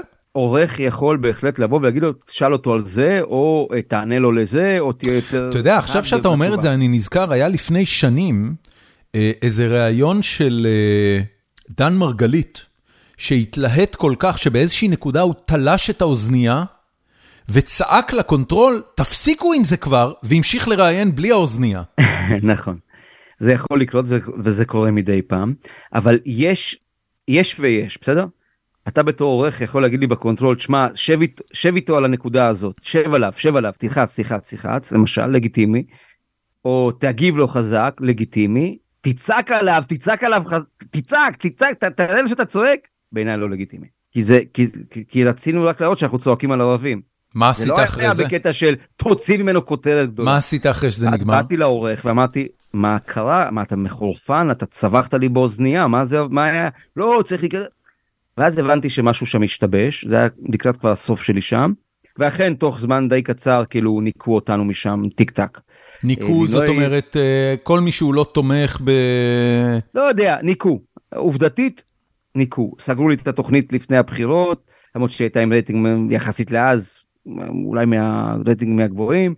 אה, סגרו לקלמן ולי את התוכנית, אה, פתאום לא היו לי כבר תוכניות להגיש, וזה נגמר במין מין התפיידות כזאת. לינוי עזבה, אה, כל מי שהיה עיתונאי עצמאי, לאט לאט פשוט הוא עזב ונעלם משם. איך הדיבור היום, לא- איך הדיבור היום על ערוץ 14, אתה יודע, תראה, אני אגיד לך משהו על הם ערוץ הולכים 14. וצוברים רייטינג, הם, הם ממוקמים כבר במהדורת החדשות שלהם, כמהדורה השנייה הכי נצפית בארץ. אה, הדבר הזה בטוח מכה גלים אצל כל העיתונאים שמתפרנסים מזה. אני רוצה להגיד לך משהו שיפתיע אותך לדעתי. למה היה חשוב לי לספר לך על ערוץ 20 ועל התקופה שלי בערוץ הזה? כדי שתבין את הקונטקסט, בסדר? שלא תגיד, אני לא רוצה, ש... כי אתה יודע, לפעמים בתגובות בטוקבקים או ב whatever בטוויטר כותבים לפעמים, אה, בגלל שהעיפו אותך אז אתה עדיין, כן, אחי, עשר שנים אחרי אני עדיין שומר טינה, חשוב לי להגיד. אני? שומר טינה אני- לאנשים הרבה יותר מעשר שנים, זה אני רק אגיד לך. אז אני לא שומר שום טינה. אני שומר מלא טינה. יש לי מזוודה של טינה. ענק על העלייה של ערוץ 14 אני אשלח לך אם תרצה שבו אמרתי שערוץ 14 זה אחד הדברים הכי טובים שקורים לתקשורת הישראלית. בניגוד לכל מה שחושבים. כולם כותבים שמדובר פה במכונת רעל ומכונת זה ומכונת לא, לא מעניין. ערוץ 14 הוא בעצם הוא דבר טוב מכמה וכמה סיבות. קודם כל אין יותר את התירוצים האלה של לא נותנים לנו והתקשורת והשמאלנים וזה וזה. אוקיי סבבה הנה whatever תיקו סבבה? יש לי יש טלוויזיה סבבה do it do, תעשו מה שאתם רוצים. אין יותר את הבכי ואת הנהי הזה. תשלבו אותנו מגיע לנו צריך לא מספיק. לא רוצה לשמוע את הדבר הזה. הנה יש ערוץ וטוב שיש ערוץ וזה מצוין וזה לגיטימי וזה דמוקרטי וזה פלורליסטי ואני בעד ואני תומך ואני אני מאוד בעד העניין הזה. קודם כל אני חושב שזה חשוב. וזה גם אלה גם חדשות מצוינות לעיתונות של פעם. לעיתונות שכבר שכחנו לא לא שכחנו אבל כאילו עברה טרנספורמציה אגרסיבית. ניתוח אופי פנים ו... וכל דבר אפשרי כי ערוץ 14 בעצם מבליט מה לא מה אסור להיות. ערוץ 14 היום מבליט מה אסור להיות. זו פרופגנדה זה אין שם כל קשר אולי יש בתוכניות בודדות אבל זה אני, אני, אני, אני מתקשה להרעיל את נפשי ואני לא צופה בזה בסדר מדי פעם אה, מבליח לי איזה קטע שרץ ברשת אז אני מעיף מבט אבל עזוב הצופה או הקורא או הצרכן של החדשות של התקשורת יודע בדיוק מה זה מה עכשיו והתפקיד שלנו כמי שעדיין מתיימרים להיות עיתונאים עיתון ג'ורנליסט של פעם זה כל כך להתבדל מהתופעה הזו כל כך להיות ההפך הגמור כל כך לחזור להתבסס על עובדות ועל הנמקות ועל פרשנויות ענייניות. תראה מה ש-14 חיסלו סופית עם כדור בראש זה את הענייניות נגמר. זה היה גם הרעיון כל הרעיון שהתקשורת השמרנית הימנו שמרנית זה לחסל את הענייניות להיות כל הזמן במין מרחב כזה מטושטש ששום דבר לא ברור. אבל אין איזון בין טוב לרע אין איזון בין דמוקרטיה לדיקטטורה אין איזון בין פשיזם ללא פשיזם אין איזון בין שקרים ללא שקרים. כל הדבר הזה שצריך לתת איזון זה קשקוש מקושקש. אין איזון ולא צריך להיות איזון. הם לא עומדים על אותו פדסטל הם לא עומדים על אותה במה יש טוב ויש רע וזה ברור יש אמת ויש שקר. יש fake news ויש עובדות. אין עובדות אלטרנטיביות. העובדות של אלטרנטיביות של קליאן קונווי סבבה? בפגוש את העיתונות alternative facts זה השטן הגדול. זה השטן הגדול. זה בדיוק by way of deception זה בדיוק ההטייה הזו כל הזמן האמצע הזה. לא שתיים ועוד שתיים זה לא בהכרח ארבע. יש גם אופציה שזה חמש או שבע למה למה למה להתקבע על ארבע? יש... 100 אלף ומיליון זה אותו דבר. יש 100 בעיניך... אלף ומיליון זה אותו דבר.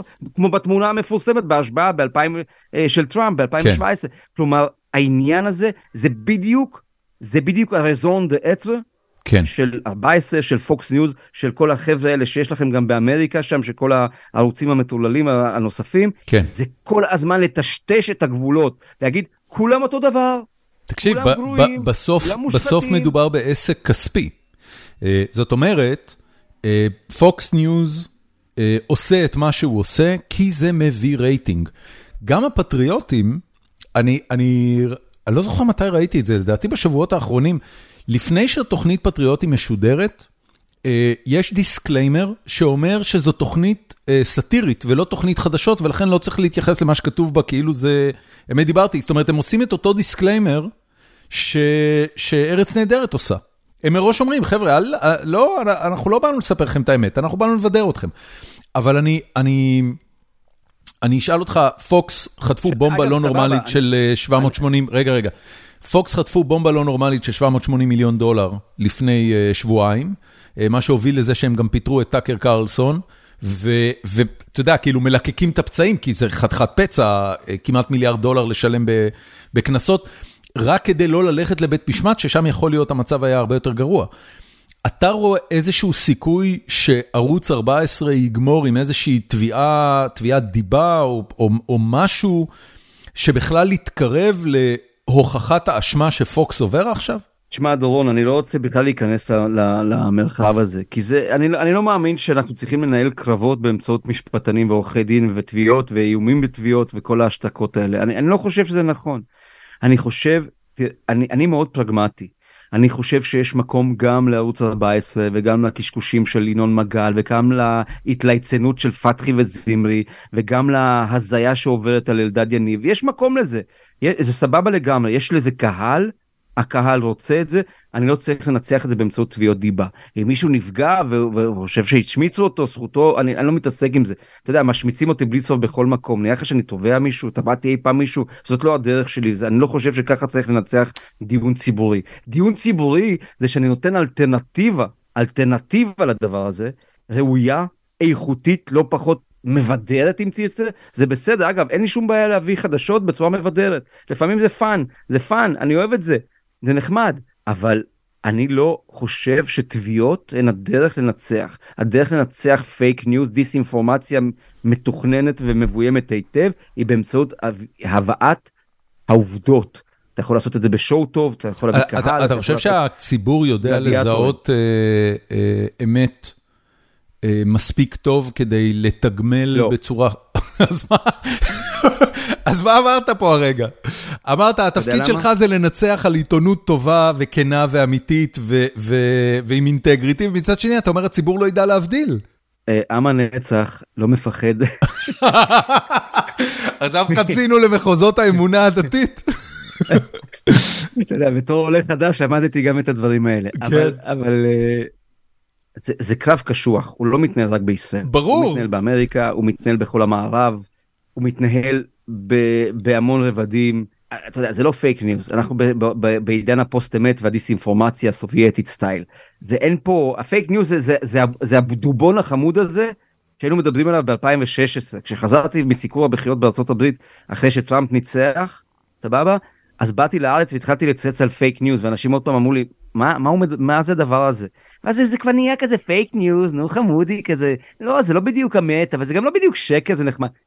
די בואו נפסיק להשתמש ב fake news אנחנו בפוסט אמת אנחנו בעובדות אלטרנטיביות אנחנו בדיסאינפורמציה ממומנת בהמון המון כסף שכל המהות שלה זה לבלבל זה לטשטש את הגבולות זה לייצר מין מרחב אפרורי ו- ומטושטש כזה שבו אף אחד לא יודע בדיוק מה האמת ומה שקר זה בדיוק זה בדיוק העניין זה בדיוק העניין יש לי ספר שמסקר מדהים את כל תעשיית השקרים וה... ספר שלך? אתה כתבת? לא, לא, הלוואי. אה. ספר אמריקני שמסקר... מה שמו? אני תכף אמצא לך את זה באמזון, בקינדל שלי ואני אגיד לך, אבל אני אספר לך מה, במה הוא עוסק. הוא מסקר מדהים את מה שעשו בתעשיית הטבק לאורך 50 שנה. כן. כדי לטשטש את המחקרים הרפואיים שכבר הראו קשר ברור בין עישון לסרטן. כן. עכשיו איך הם עשו את זה? זה לא אמרו שהכל שקר, הם פשוט הביאו כל מיני פרופסורים ודוקטורים ומכוני מחקר שאמרו, תראו, זה לא בטוח, כן, זה לא הוכח כן, כן, באופן כן, רשמי. כן. עכשיו, נדמה לי קוראים לזה דיספשן או משהו כזה, אני, אני לא זוכר בדיוק מה השם, אני, אני אסתכל תוך כדי שתדבר. עכשיו, זה בדיוק מה שקורה היום. זה בדיוק כזה עניין הזה, הוא אומר, תשמע, לא הכל זה, אבל יש עוד אופציות. אתה יודע, אה, הפיכה משטרית, ביטול בית המשפט העליון, זה כן דמוקרטיה? למה לא דמוקרטיה? מה שלא דמוקרטי זה ששופטים הם הדיקטטורה הקיימת. אתה יודע, זה מין, הכל במין מרחבים כאלה של... תגיד, אני, מה, אני, מה אני בעניין הזה, אה, רוצה, אני רוצה לשאול אותך, אני מבין את שמחה רוטמן, יש לו באמת פנטזיות משיחיות על, אה, על, אה, על, על, על הסנהדרין ועל בית שלישי. אבל מה הסיפור של יריב לוין בכל העניין הזה? יריב לוין הוא, הוא, הוא בא ממדינה סובייטית, אם אני זוכר נכון את, ה, את ההיסטוריה של הבן אדם. מה העניין שלו בלבטל את, את, את הפרדת הרשויות ולדרוס את בית המשפט העליון? אני, אני, אני מומחה קטן ל... okay. אוקיי. לסייק, לפס... לפסיכולוגיה כן. של יריב לוין. אני, אני רק אומר, אומר לך דברים ששמעתי מאנשים שמכירים אותו 20-25 שנה. אצלו הסוגיה הזאת, אגב שמעתי אותו בעצמי לאורך השנים, המון פעמים. אצלו העניין הזה, הסוגיה הזו של ללכת ולתת לבית המשפט בראש, זה משהו שהוא ברמת האובססיה המון המון שנים. זאת אומרת, הוא זה, נפגע זה לא מבית לא... המשפט באיזושהי נקודה? הוא חווה איזה אי צדק ש, שקומם, את זה ה, שקומם את זה אצלו לרמות האלה? אני לא חושב. אני ממש ממש לא חושב ש, שהוא בא מהכיוון הזה. אני חושב שזה עניין של, של מין אידיאולוגיה כזו של power to the people ומין פופוליזם כזה. אנחנו, אנחנו מאוד רגילים עכשיו לפופוליזם הזה ש, שעולה וצף והוא מאוד מתחזק בכל המערב. אני חושב שבמובנים מסוימים יריב לוין הוא מן הפופוליסטים הראשונים, הישראלים הפופוליסטים הראשונים. הוא פשוט היה כזה איש אפ, אפור בשוליים ותמיד כן. אה, נתניהו כזה הוריד לו את הראש. יש לו אבל... לוק של בירוקרט קלאסי. תקשיב, לפודקאסט הזה כן, יש כן. אה, פורום, ובו אה, פרסמתי שאתה הולך להיות האורח לפני יומיים, ומלא מלא מלא שאלות מאזינים הציפו את הפורום. זה דבר נהדר. קודם כל, תקשיב, את הפיגורה. זה, זה כאילו קטע, אבל, אבל אתה, אה, ראיינתי פה כבר הרבה עיתונאים, אתה לא עיתונאי, אתה עיתונאי וסלבריטי, זה כאילו, אתה יושב על, על, על שתי הנישות האלה.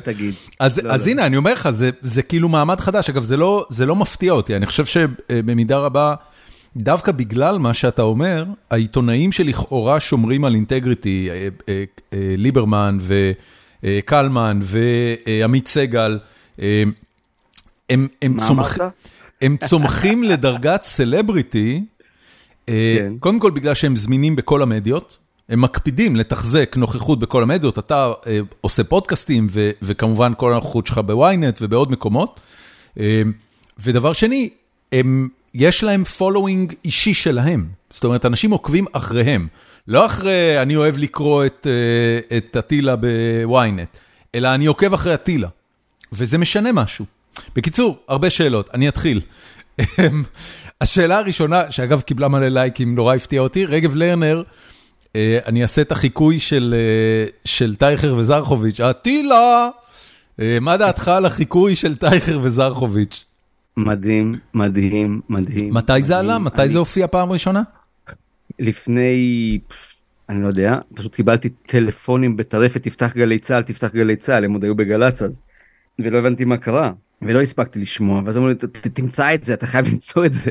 אמרתי מה, מה לא הבנתי על מה מדובר. ואז מצאתי את זה ובכיתי מצחוק יומיים. זה נורא מרגש לא? אתה יודע אני זוכר בזמנו כשהיה חרצופים. אז כל בן אדם במדינה ייחל לעשות משהו מספיק דבילי כדי שיעשו ממנו חרצוף. אחרי זה ארץ נהדרת, היה... חיקוי היה, הפך להיות משהו שהוא עניין. אה, זה, זה ברמה הזאת? זה כאילו אתה זה מדליה? קודם כל, הם המשיכו עם זה המון זמן, היה דיאלוגים כי זה מעולה. רזי ברקאי לביני. זה היה, אני מאוד אהבתי את זה כמובן, זה מאוד ריגש אותי וזה גם מאוד נתן לי כזה, אתה יודע, זה, זה היה כבוד, מה, ממש. אני מת עליהם, אני מת עליהם, אני מת עליהם, הם, טייכר וזרחוביץ' הם גאונים, ממש, אני גם מכיר אותם אישית והם חמודים והם, אני מת עליהם ואני נורא נורא מבואס רק מדבר אחד, שהם הפסיקו עם זה. אוקיי. ואני אני באמת זה זה אחד ה, זה אחד הדברים ואני רואי... הילדים שלי עכשיו אני מתחיל להשמיע להם את זה. גדול. אטילה. רועי רמון שואל אה, אהבתי לשמוע את עושים חשבון בהגשתך עם עומר מואב כמובן הפודקאסט אה, שלכם האם אתה מרגיש שהישיבה הממושכת לצד עומר מואב שינתה אצלך תפיסות כלכליות מסוימות. אז קודם כל תודה היה לי עונג גדול לעבוד עם פרופסור מואב שהוא באמת ידען גדול וחד לשון ולמדתי כן. אבל אני חייב להגיד שאני עוד לפני פרופסור מואב אני אני בתפיסתי קפיטליסט ולמרות שאני חושב שצריך לעזור לחוליות החלשות בכל חברה אנושית אני בגדול מאוד מאוד מאמין בכוחות השוק וביכולת של אדם לקבל הזדמנויות ולפתוח לעצמו דלתות ואגב אפרופו הדיון הזה שיש בישראל עכשיו על אה, אזרחים סוג א' וסוג ב' וכל ה... ישראל השנייה והראשונה. הזה וכן שאני בז לדיון הזה. אני חושב שהתפקיד של מדינה מתוקנת זה לפתוח כמה שיותר דלתות זה התפקיד שלנו. זה לא למחוק את ההבדלים כי לעולם לא נוכל לבדוק, למחוק וגם נתניהו עם הדבר הזה של מה שמותר לטייס אסור למיילדת ווואלה יש הבדלים בין אנשים בחברות מתוקנות באמת עוד מעט תגידו לי שגם האינסטלטור והאסטרונאוט הם לא אותו דבר. shocking התפקיד שלנו הוא בסופו של דבר לאפשר לכל אחד כולל לאטילה העולה החדש שלמד עברית פה בארץ ולעוד אטילות מכל מיני מקומות לא משנה מי פשוט להעז לחלום להצליח לנסות להיכשל. ואתה חושב שמדינת ישראל מאפשרת את זה? לא מספיק. אבל מדינת ישראל, אני אגיד לך משהו, היא, היא, היא בין המדינות הטובות במובן הזה של ניידות חברתית, אוקיי? והיא כן מאפשרת ניידות חברתית, היא כן מאפשרת ניידות בין, בין שכבות אוכלוסייה ולעלות בדרגות של, של, של רמת חיים, של סוצ... מעמד סוציו-אקונומי, של איפה אתה נמצא. אני חושב שאם אם, אם צריך לתקן משהו באמת, זה לבטל חסמים. אנשים צריכים לדעת ולהרגיש כל הזמן שיש להם פה הזדמנות אם הם רוצים. לא מה, מה זה אומר לא לבטל חסמים?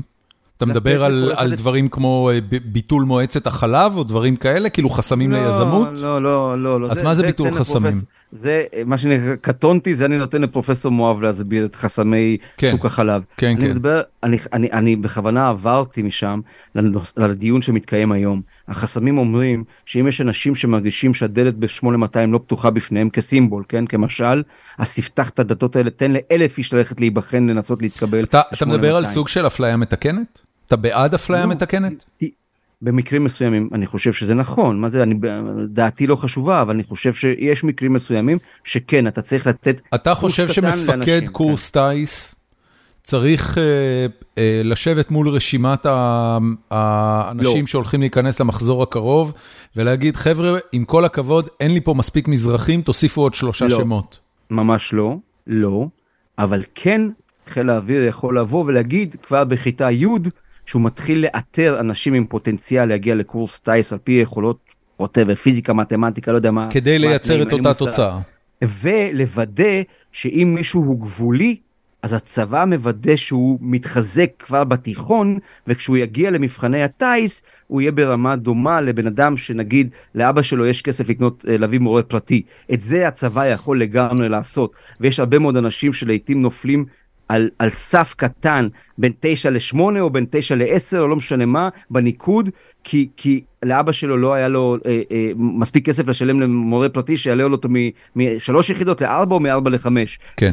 וככה אתה עושה את זה אתה לא בא ואומר בן חמו שומפלבי וזה כנסו עכשיו לתור לא תאתר אותם תגיד אוקיי יש פה פוטנציאל אני משקיע בהם כבר בגיל מוקדם וכשמגיעים לי"ב למבחנים הם ברמה שווה ככה פתחת דלתות. חיזקת ופתחת דלתות ונתת כלים. זה התפקיד של חברה מתוקנת, לא להגיד בן חמו ובן חיים קדימה כי קוראים לכם בן חמו ובן חיים. מי שרוצה יצליח ויש כל כך הרבה אנשים מדהימים שמצליחים כי הם לא מוותרים לעצמם ואני חושב okay. שזה אוקיי. התפקיד שלנו לא לוותר. אני אגב, אני רוצה להגיד לך משהו. כן. סליחה שאני זה. בטח. ואולי זה, זה חוזר לאטילה וכל הסיפור הזה ועומר מואב וכל זה.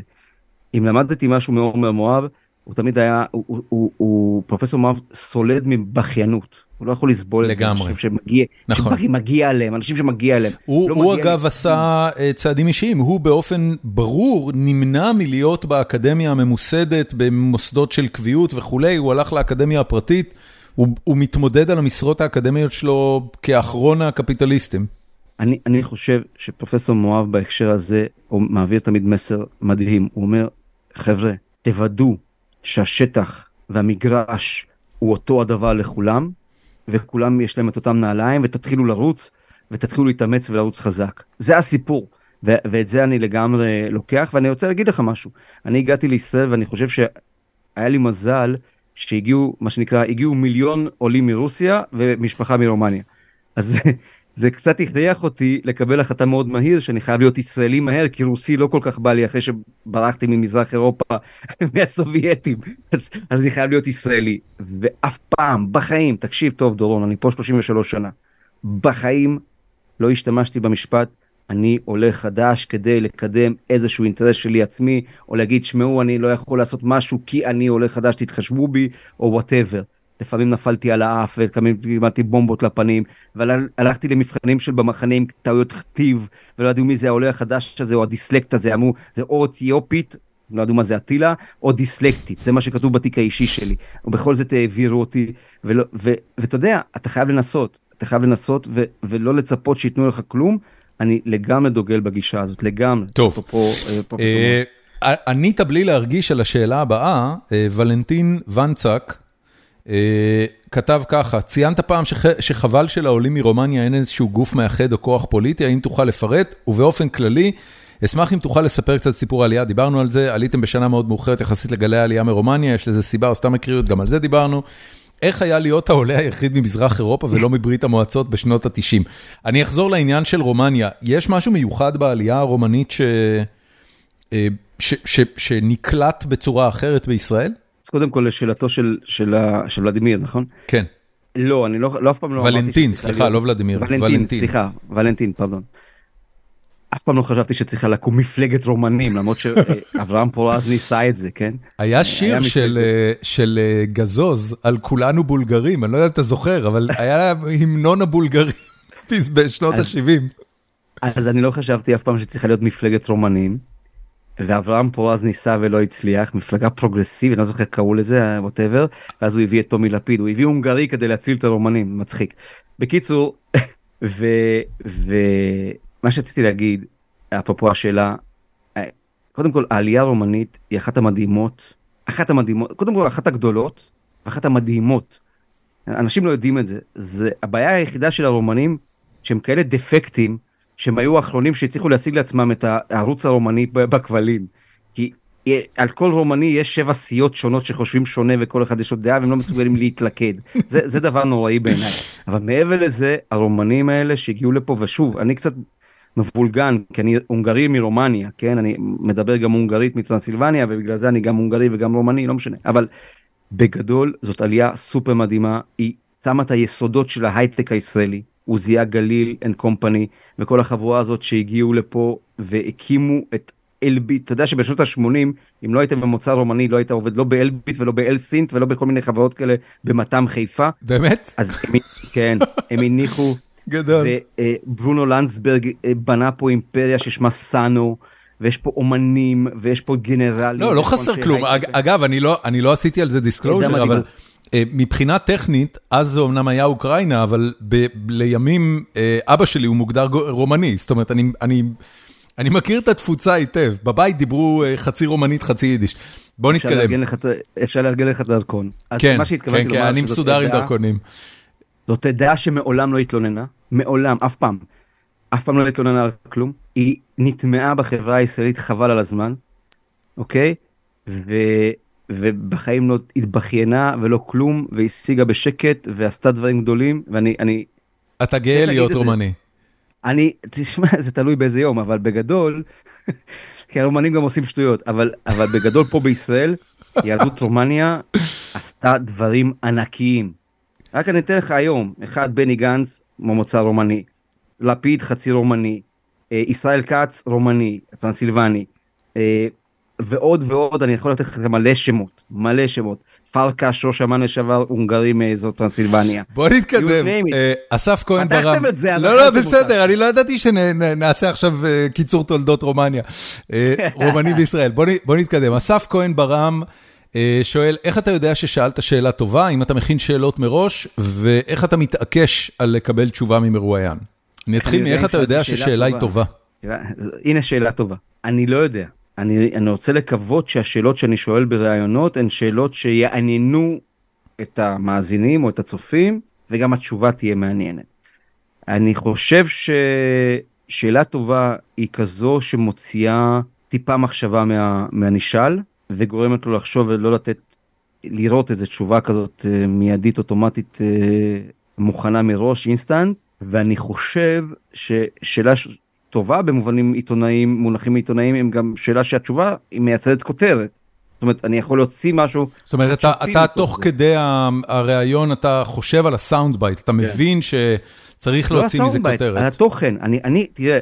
לא, כותרת ותוכן זה שני דברים שונים. כותרת זה משהו אה, קצר, אה, אה, קליק ביתי בעידן שאנחנו חיים בו, משהו שיעבור טוב ברשתות חברתיות, זה אופטימיזציה אחרת מתוכן.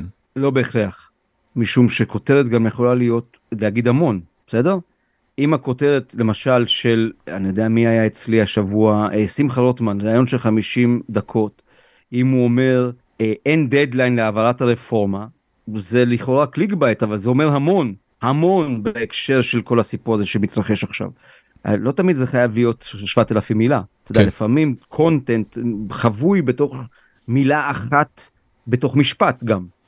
זה, זה, אבל שוב, שאלה טובה היא שאלה שמייצרת שיח ועניין, כן. ליאור שבירו, אה, שבירו, סליחה, אה, הוא שאל כמה שאלות, אה, גם... רגע, לא עניתי על השאלה אם אני מכין שאלות. כן. בראיונות מאוד חשובים, כן, ברוב המקרים, לא. אני, אני בא, המוח שלי מכין כל הזמן, את, אני, אני רוצה להיות מוכן עם ידע. את השאלות כבר אני יודע לעשות אותן לבד תוך כדי ירי, הקשב הוא לא פחות חשוב מלהיות מוכן עם שאלות. לפעמים אתה נדבק לשאלות מוכנות, ואז אתה מפסיד את, ה, את מה שהוא הבן אדם אומר ואין פולו-אפ על השאלה. אז לפעמים עדיף להיות מוכן עם, עם התוכן, לדעת בדיוק מה הקונטקסט של הראיון, ולהיות מאוד קשוב למרואיין, זה קריטי. תשובה מעולה. לא לפספס מה שהוא אומר. אמ, ליאור שבירו אה, שאל כמה שאלות, אבל אני אבחר רק אחת מהן. מי מהדמויות הבולטות בציבור, בציבוריות הישראלית הכי שונה או שונה כשהמצלמות נכבות? Hmm. היו לי שיחות, כשעוד היינו בקשר יחסית טוב, אה, שיחות מרתקות עם נתניהו, אוף קאמרה. באיזה שנים? מרתקות. עד 2015 עוד, עוד היה בינינו דיבור, למרות שעכשיו לאחרונה הייתי איתו גם בברלין, ואז במסיבת עיתונאים שהוא עשה בקריה, ופתאום ניצד בינינו איזה מין דיאלוג מחודש, אחרי הרבה זמן שלא דיברתי איתו. אני... הרצת את האיש? לא, אני לא מעריץ אף אחד, זה חלק מהאתאיזם שלי, אנחנו okay. לא אוקיי. מעריצים בני, בני אנוש. אבל, אבל הוא, הוא אדם מרשים בעיניך. מאוד, okay. אוקיי. מאוד, מאוד. מה היו השיחות מרשים, אז? אני אגיד לך מי האנשים מרשימים בעיניי, גם כיום בפוליטיקה. אה, בנימין נתניהו, אהוד ברק, פרס עליו השלום היה אדם מאוד מאוד מרשים. אה, משלושת האנשים שמנית, אה, רק אחד בפוליטיקה הישראלית פעיל כרגע. נתניהו. כן. נתניהו, מה, לפיד הוא איש רגע, מה, השאלה הייתה על אנשים שהם שונים אה, מחוץ למצלמות, במה נתניהו אני, שונה אני, מחוץ למצלמות? הוא מסוגל לנהל שיח שהוא לא כל כולו סאונד בייטים. סאונד בייטים מאוד מכוונים ומאוד אה, לעיתים עוקצניים ומלאי רשעות. אתה יכול לדבר איתו על דברים היסטוריים ולפרק איתו ספרים ו- ומגמות, ו... אבל שוב, נתניהו השתנה, זאת אומרת גם בתור מי שמסקר אותו הרבה מאוד שנים, הוא, אתה רואה בן אדם אחר, הסיפור של המשפט שלו שינה אותו, חד משמעית. זה שהוא התהפך על, על מוסדות המדינה בצורה כל כך חריפה ו- וחסרת רסן, זה פחד אלוהים. אתה מייצר דסטביליזציה ודה-לגיטימציה למוסדות המדינה, יש בינינו האזרחים לבין המערכות האלה ששמן המדינה הסכם לא כתוב. וכשאתה מתחיל לחבל בהסכם הזה ולשים מוקשים, אתה מייצר אי אמון ואי אפשר לחיות באי אמון כי אז אתה לא מאמין לא לרופא ולא לשופט ולא לשוטר ולא לפוליטיקאי ולא לאף אחד וג... ואפשר לארוז ולנסוע לקרפטים. זה, זה פשוט לא יכול לעבוד. והתקלתם אותי למשל אתה יודע מה בני גנץ למשל. בני גנץ שאני למדתי מאוד לכבד אותו יש היה, עכשיו זה השתפר אבל היה, הייתה תקופה שבני גנץ מול מצלמה ובני גנץ בלי מצלמה זה באמת היה כאילו שני אנשים אחרים לגמרי, המצלמה הייתה מאוד מפצה אותו. מה, הוא בנה לעצמו דמות? הוא שיחק דמות? לא, הוא, הוא, הוא, הוא לא היה מספיק משופשף. הוא אה, עבר בארבע אוקיי, שנים אוקיי, מה שאחרים עוברים כן. ב-20 שנה, והלחץ היה אטומי עליו, וזה זה, ואז אתה יושב איתו לשיחה על בירה או על כוס קפה, ושיחות עומק רציניות. בנט הוא איש אינטליג, אינטליגנטי מאוד. בנט חיפאי. ש, נכון, ובנט לצורך הדיון, כשהמצלמות לא שם, אתה יכול לדבר איתו, הוא, הוא קורא כפייתי קצת כמוני, אוהב ביוגרפיות, אה, הרבה מאוד של אמריקנים, ואתה יכול לדבר איתו על מגמות ועל היסטוריה ועל דברים כאלה. זה לגמרי שונה מה, מהדמות שלו בטלוויזיה מול המצלמות. ו... אני, אני רגע אחד ברשותך רוצה אני אחשוב על עוד שמות. להעמיק לגבי השיחה עם, לגבי השיחות עם נתניהו. Uh, הדימוי של, שלי לפחות נוצר לגבי האיש, זה של בן אדם ששום דבר לא באמת קדוש בעיניו, ושהוא ישרוף כל דבר בדרך להצלחה הפרטית שלו, או ההישרדות הפרטית שלו. האם, האם אתה מסכים עם זה מהיכרות עם האיש, או, ש, או שיש לו קווים אדומים ויש לו פרות קדושות שאסור לשחוט? קודם כל, אני מסכים עם זה ששום דבר לא קדוש בעיניו, וזה מתוך העובדה שהוא אתאיסט גמור. אז אין דברים קדושים. בהקשר של המדינה והפרות הקדושות, שזה כמובן הרבה יותר חשוב, כי זה נוגע לקיום של, לקיום של כולנו, וכתבתי את זה כל כך הרבה פעמים. יש רגעים שבהם אני רואה שהבן אדם מוכן לשרוף הכל ממש, כאילו אין לו שום בעיה שתפרוץ פה מלחמת אזרחים, אין לו שום בעיה שהכל יתרסק, זה כאילו, יש רגעים של אתה מרגיש שהוא האיש נקמן, יש, יש כמה נתניהו, זה בדיוק העניין. אתה חזרתי מ-24 שעות איתו בברלין, וישבנו איתו לתדרוך כזה אוף רקורד במלון שלו ב, ב, אחרי שהוא פגש את קאנצלר גרמניה והייתה שיחה מדהימה מעניינת מאוד. ופתאום אמרתי וואו זה ביבי אחר זה כאילו ביבי הכתבים שליוו אותו שבוע לפני כן באיטליה יצאו בטראומה פשוט בטראומה, הוא צעק עליהם, דפק על השולחנות וזה. ובברלין הוא היה, הייתה שיחה ממש טוב, מעניינת, עמוקה, הוא ענה לשאלות, היה פינג פונג, היה...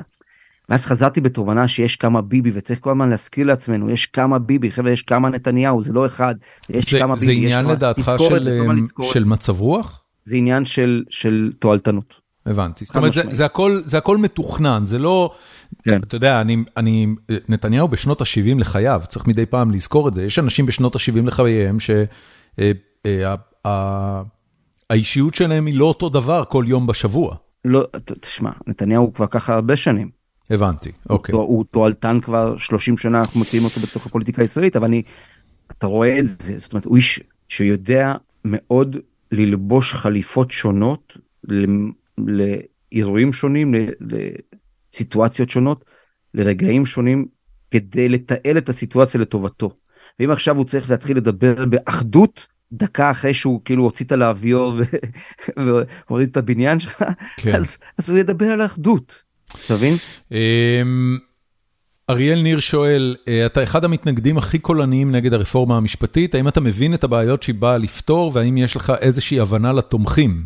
יש לי הבנה שזה חייב להסתיים בהסכמה, יש לי הבנה שיש אנשים שחשים שמשהו לא בסדר, אני חושב שחלק מהם הוטה, הוטה במכוון, דחפו לאנשים לראש אה, אמיתות לגמרי אה, הזויות ו- ומסוכנות לגבי בית המשפט. אני חושב שמערכת המשפט צריכה תיקון, אני חושב שהפרקליטות חייבת תיקון. אני, אתה יודע, הייתי כזה, כשהתחילו החקירות של נתניהו והתחילו התקפות על הפרקליטות, הייתי מאלה שכל הזמן הגנו על הפרקליטות, היום אני מבין שהמקום הזה זקוק לתיקון מהיר, יש שם יותר מדי בינוניים, יותר מדי חובבנים. מה שעשו עם תיק דרעי בעיניי זה, זה שערורייה. אמ, כל ההסכם ההסדר הזה שכאילו אחד קורץ אחד לא שומע השני לא ראה הוא בדיוק יצא לשירותים השופט לא היה במקום לא שתה מים נכנסו לו גל מה זה? כן. לא היה פרשן פוליטי כן. אחד דורון בישראל שישב ביום שאריה דרעי הלך לבית המשפט כדי לחתום על ההסכם שלו שלא ידע בוודאות מוחלטת שהוא חוזר לפוליטיקה בזה שההוא יוצא בדלת הקטנה כדי לחזור בדלת הגדולה כן. מתי שזה לא יהיה אף אחד אז שלא יספרו שהיה שם הסכם הפרקליטות לא חשבה שהוא נוסע לשוויץ לגדל כבשים בולשיט והם הביאו הסכם מחורר שאפשר לכל אחד להגיד, אה, אה השופט לא ראה, אה, מה אתה אמרת שהוא, אתה, לא הבנתי, מתי אתה חוזר, אתה יוצא, אה, רגע, לא הבנתי, שנייה רגע, מישהו חתם איתו? זה, בר, זה כזה פרטאץ'. שכונה, שכונה, זה ממש פרטאץ'. פרטאץ', זה כזה פרטאץ' זה מילה ברומנית? זה, זה קישון המציא את זה. מה זה פרטאץ'? לא, כאילו, מה המקור? אני לא יודע, לא, אין את זה ברומנית, וקישון הונגרי, אז אני לא יודע, אבל... אמ, קישון פרנס. תשמע, אה, בקיצור, אז, אז יש, אני מבין את האנשים שיש, שרוצים, רגע, לכן אני מופתע שהם לא נגעו אה, קודם כל במערכת אכיפת החוק, שם היה אפשר לעשות תיקונים. אני, אני גם חושב שבית המשפט לא כל אחד צריך לעמוד מולו, אני חושב שבית המשפט העליון לא צריך להתערב בהחלטות של מינויים, אני חושב שבית המשפט, אלא אם כן זה ממש, אתה יודע, זה משהו מופרע לגמרי, אבל עילת הסבירות צריכה להצטמצם דרמטית. אני כן חושב, ואני כן מבין אנשים שרוצים לעשות תיקונים, אני לא מבין אנשים שמוכנים לוותר על מבנה דמוקרטי ולתת לפוליטיקאים שאומרים, אני אשמור לך על הזכויות. הכל, אחי, הכל טוב, אני, אני, עזוב, עליי, עליי. זכויות הפרט שלך, חופש הביטוי, עליי. עזוב, שמחה רוטמן, אני מטפל בזה, ואם לא אני, סמוטריץ' במשמרת, הכל טוב, מה אתה דואג? מה אתה דואג? כן. אם לא אבי מעוז, הוא תורן שבת. הוא דואג לך לזכות... בקיצור, אי אפשר, זה לא יכול לעבוד בצורה כזאת במדינה שאין בה חוקה אפילו. ולגבי הקולניות שלי, אתה יודע, המון, הנה סוף סוף הזדמנות להסביר משהו שאנשים כאילו חיים ב, ב, על פלנטה אחרת. כותבים לי, וואלאק, אתה עיתונאי אתה, אתה תופס צד. אין צד אחר שעיתונאי יכול לתפוס, אלא הצד הליברלי והדמוקרטי. אין. כלב השמירה של הדמוקרטיה, remember? כן. This is it. This is the fucking moment שבו אתה צריך לנבוח ולנשוך כמו משוגע. זה בדיוק הרגע שבשבילו לא נולד- נולדנו במקצוע הזה. מי שלא, מי שלא מתנהג ככה ב, ב, ב, בקבוצה העיתונאית, בקאסטה העיתונאית, אה, זה אומר, אתה יודע, אראל סגל למשל, החזיק מעצמו עיתונאי די רציני, הוא, הוא, הוא, הוא תומך ברפורמה כמו שאתה מתנגד לה. מה זה אומר עליו כעיתונאי? הוא, הוא, מפסיק, הוא הפסיק להיות עיתונאי בעיני עמיתיו? אני, אני, אין לי שום כוונה לחלק ציונים ליכולות העיתונאיות של אראל סגל, שאגב יש לי חיבה מסוימת אליו בגלל שהוא מכל הטרללת שמתרחשת בימים אלה, אה, יש לי אליו, לסקרנות האינטלקטואלית שלו יש לי המון, המון, עזוב שהוא עושה מזה מניפולציות אה, מסוכנות, אבל יש לו סקרנות אינטלקטואלית. עם, כ... עם כאלה. מחמאות, מה שנקרא. לא, לא, אני לא, לא, לא, אני צוחק, אני צוחק. דורון, תקשיב, אני הפסקתי אני יודע. אני יודע, אני יודע. בוא, בוא, בוא נתקדם, בוא נתקדם. אני. שמח שיש ערוץ 14, כי ערוץ 14 הזה מאפשר לאנשים כמוני, בסדר? להפסיק לזהור. להתלקק, כן, להפסיק כן. להתלקק. אני אומר במפורש, חבר'ה, אני דמוקרט ואני ליברל. אגב, זה, זה, זה של עניין ש... ימין. לא מעניין. זה, זה נראה שהתקשורת הישראלית, אה, שאיננה ערוץ 14, אה, שינתה פאזה במהלך השנה, שנתיים האחרונות, וכבר לא נותנת לאישי ציבור שבאים להתראיין, אה, אה, לשפוך את מרכולתם בלי הבחנה. אה, היו כמה אינסידנטים במהלך שלושת החודשים האחרונים של, של אה, אה, ערוץ 12, 13 וכולי, אני, אני מניח שגם אצלכם, שפשוט חותכים שיחה אם רואים שהבן אדם בא לשפוך את הסחורה שלו בלי בקרה. אה, זה, זה משהו שאתם גם, כאילו, אתה, אתה מדבר על זה עם חברים אה, עיתונאים? לא.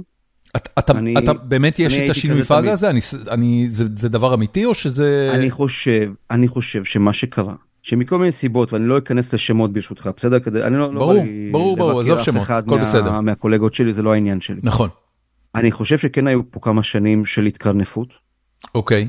והיו פה כמה שנים של להגיד יאללה הכל סבבה אנחנו ניתן הכל הכל, הכל עובר. כאילו לא היה לא הייתה מסננת לא היה לא הייתה אמירה חדה שאומרת רגע מה התפקיד שלנו שנייה? בוא בוא נחזור רגע לבייסיקס העיתונות הרי היא מקצוע יחסית צעיר. בניגוד גוטנברג המציא את הדפוס שהוא המציא אותו לפני מאות שנים אבל העיתונות כעיתונות כפרי פרס כזה 150 160 שנה בסך הכל לפני כן, פעם קראו לזה נביא, או ליצן. כן, זה- היה כאילו, אתה יודע, העיתונות התחילה לנשוך בתחת של המשטר והשלטון רק לפני כ-150 שנה. נכון. רק אז זה התחיל עם התחקירים והעיתונות וזה. נכון, נכון, עד אז העיתונים שירתו את המפלגות. נכון. סבבה, בן פרנקלין, בנג'מין פרנקלין היה מוציא לאור, והוא לא חשב שאתה יודע, אבל אחרי זה, כשהעיתונות קמה, היא אמרה, התפקיד שלנו זה לנבוח כל הזמן על השלטון.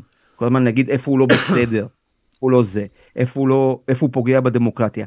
דמוקרטיה מתגוננת זה אומר שעיתונאי עומד וצועק עד שהוא כבר לא יכול להוציא אוויר, פוגעים לי בזכות לצעוק, פוגעים לכם בזכות לנשום, ללכת חופשי, להרגיש חופשי, לבטא את עצמכם, להתחתן עם מי שאתם רוצים, זה ב... אין תפקיד אחר, אין תפקיד אחר, דורון, תקשיב, התפקיד שלי, אני לא חושב שהוא לשבת ולהגיד, מדהים, מדהים, מדהים השלטון, איזה ראש ממשלה נהדר, בוא, הוא, הוא, הוא ענק, הוא ענק בן גמדים, הוא באמת. בוא. איך זכינו? בוא נתקדם. למה אנחנו לא אומרים בוא, כמוהו בוא גדול? נתקדם, בוא בוא נגיד נתקדם. יותר כמוהו גדול. אמ, להגיד, אדוני, אתה גדול, אבל אתה מנסה להפוך אותנו לקטנים, ולכן אנחנו נצעק. מהמם. אמ, אני אתן לך קצת מחמאות, כי יש פשוט אה, הרבה מחמאות. אה, רוי פלד, אה, רק למסור דרישת שלום ושתענוג לראות ולשמוע אותו טוב ואת הטון שלו. תראה מה זה, הטון שלך. אה, יישר כוח. אמ, בוא נראה מי עוד. טוב, תכף אני אמשיך למחמאות. ארז מילנר, אטילון שומפלבון, אטילה! כן, כן, אלעד מנחם רוצה לדעת איפה אתה מסתפר. כבר 22 שנה באותו המקום, רחוב אבן גבירול בתל אביב, יוסי. זה גם אותו ספרס, פיץ. יוסי? אוקיי, אותו סרטן. יפה מאוד. אמ, זה קורע אותי בצחוק, יש פה שאלות. אתה. רוצה לשמוע איפה אני עושה ציפורניים? כן, יש ציפורניים? תקשיב, אני כן- אני כן אבל אשאל אותך אני משהו. גבר מעודכן. בכל התמונות שלך, כשמחפשים תמונה שלך בפי- בגוגל, יש לך מבט נוקב. ואני רק רוצה לדעת אם זה יצא ככה ואתה זרמת עם זה, או שזה, כאילו יש לך, כמו בזולנדר, שיש לו את, אה, את בלו סטיל, יש לך לוק, שזה הלוק שלך. לצילומים. אתה- יודע מי הדביק לי את הכינוי זולנדר? מי? יאיר נתניהו. באמת? על זה, על המבט, על הבלו סטיל? אוי, זה גדול. תקשיב, אבל, אבל מה הסיפור של המבט? כאילו, זה, יש כאילו את הפרסונה... תסתכל, אתה רואה פה... לא, אבל הנה, אני, אני, נכון. אני מדבר איתך, אתה מחייך, אתה צוחק, אתה זה. בכל התמונות יח"צ שלך, אתה עם מבט נוקב, מבטך נחוש. אני חושב שזה חלק מזה שאני מצטלם תמונות כאלה תמיד ברצינות ואמא שלי תמיד אומרת תחייך תחייך. זה- אתה לא מצליח לא יודע, לחייך. שאני- לא יודע זה יוצא לי כזה. עיתונות- שזה- עיתו- עיתונות זה קצת תיאטרון, התפקיד שלך בתור עיתונאי, בתור- בתור אנקרמן, מוביל אה, משדר, זה קצת תיאטרון? אמ, שאלה יפה. אני חושב שכן. אני חושב ש... זה- היתר, זה לבד מצדיק הדברים- את המבט. לא אני אגיד לך מה. אני אני לא חושב שאני עושה מבטים למצלמה. אני לא אני כבר לא שם. זאת אומרת אני חושב שחלק מה, מההתבגרות והניסיון שאתה רוכש עם השנים זה להרפות מול המצלמה ולהיות פשוט לעשות את העבודה שלך ופשוט להתעסק עם הזוויות. זה כבר פחות מעניין אותי. כן. שמע אני יושב על כיסא של מגיש מאז 2005 בערך רצוף. ושזה שזה שזה אחלה כי זה באמת נותן לך ישיבה הרבה יותר נינוחה ואתה מתעסק פחות עם איך הג'קט נראה ואיך העיניים נראות. אבל כן אני חושב שכן כן כן כן כן למה לשקר טוב. אנחנו מול אנשים זה הרבה מאוד אנשים צופים בך זה קצת הצגה גם כן אתה רוצה אתה רוצה למשוך תשומת לב אתה ב... תקשיב הקרקס שלי סבבה הקרקסון שלי יש לידו מלא קרקסונים אחרים כן, ברור, טובים משלי ברור, ברור. וכולם רוצים שייכנסו אליהם ו... ויראו את הליצן מעופף באוויר כן, אני רוצה שיראו את הליצן שלי מעופף באוויר קצת כן. אז אז כן אתה צריך לתת שואו טוב ואני חושב שהטלוויזיה האמריקנית בהקשר הזה אני, היא תמיד דוגמה ומופת של איך טלוויזיה צריכה להיראות חד משמעית. טוב כן, האמריקאים טוב. אה, מאסטרים ב... בסלבריזציה של, ה... של הפוליטיקה והמדינאות שלהם. אה, גל חיים הלל אה, כתב, נשמח לשמוע את סיפור העלייה שלך, ודיברנו על זה כבר, אבל אני כן רוצה לשאול שאלה בהמשך לזה, אה, לסגור על זה את הלופ. תיארת קודם איך בילדות שלך אה, חיית ב, ב, בתודעה של משטר טוטליטרי מאוד מובהקת, כריות על טלפונים ו, וחשש מהאזנות וכל מיני כאלה. אתה זוכר את הרגע כשהגעתם לארץ, כשהגעתם לחיפה, לקריית אליעזר, ש, שהבנת שזה פה לא ככה? כן זה מדהים וואו איזה שאלה יפה ריגשת אותי אה, לשנייה. כי בשנים האחרונות אתה יודע קרה דבר מאוד מעניין ככל שעברו השנים העיסוק שלי ב, בעבר החל להיות ברמה ההיסטורית אובססיבית קצת. ובמשך המון שנים בכל פעם בדצמבר הייתי מוציא את עצמי מול יוטיוב ומחפש סרטי, סרטים דוקומנטריים על המהפכה ועל, ועל התקופה הקומוניסטית ו, ואז יצא לפני איזה 15 שנה הסט המדהים שאתה חייב לראות שקוראים לו חיים של אחרים. סרט גרמני מדהים כן. חובה לראות אותו. מזרח גרמניה, אה, אה, סוכן. אה, שטאזי מאזין לזוג. כן, זכה באוסקר, נכון. סרט הזר. בקיצור, סרט מדהים, משוגע לגמרי, והוא כל כך נכון. והרגע אנחנו נוס... תקשיב טוב, תסתכל, כן אתאר לך את זה. חיפה, קיץ, חום אימים, ההורים של אחת, לא יודע, אנחנו פה כמה חודשים או משהו כזה, נוסעים לסוכנות בקו כלשהו מקריית אליעזר לכיוון הסוכנות, או מהתחנה המרכזית הישנה בית חיפה לכיוון הסוכנות שנמצאת אה, בעיר התחתית שם. ו... אנחנו יוצאים מהסוכנות ואבא שלי רוטן ורוגז וסוער ונסער והוא אומר לאמא שלי משהו על הסוכנות והפקידים האלה ודה דה דה ואמא שלי עושה לו שש שש כאילו תהיה לא בשקט, בכל האויב. מאזין. מישהו אתה, אתה מדבר על, על, על, ה, על המשטר שקט הסוכנות. ו, ואני זוכר שישבתי לפניהם והסתובבתי ואמרתי הייתי בן 11 וחצי או משהו אמרתי אמא לא צריך לעשות לו שש אתה יכול להגיד מה שאת רוצה על הסוכנות. איך אתה ילד. ידעת את זה? אני חושב שהתרבות התרבות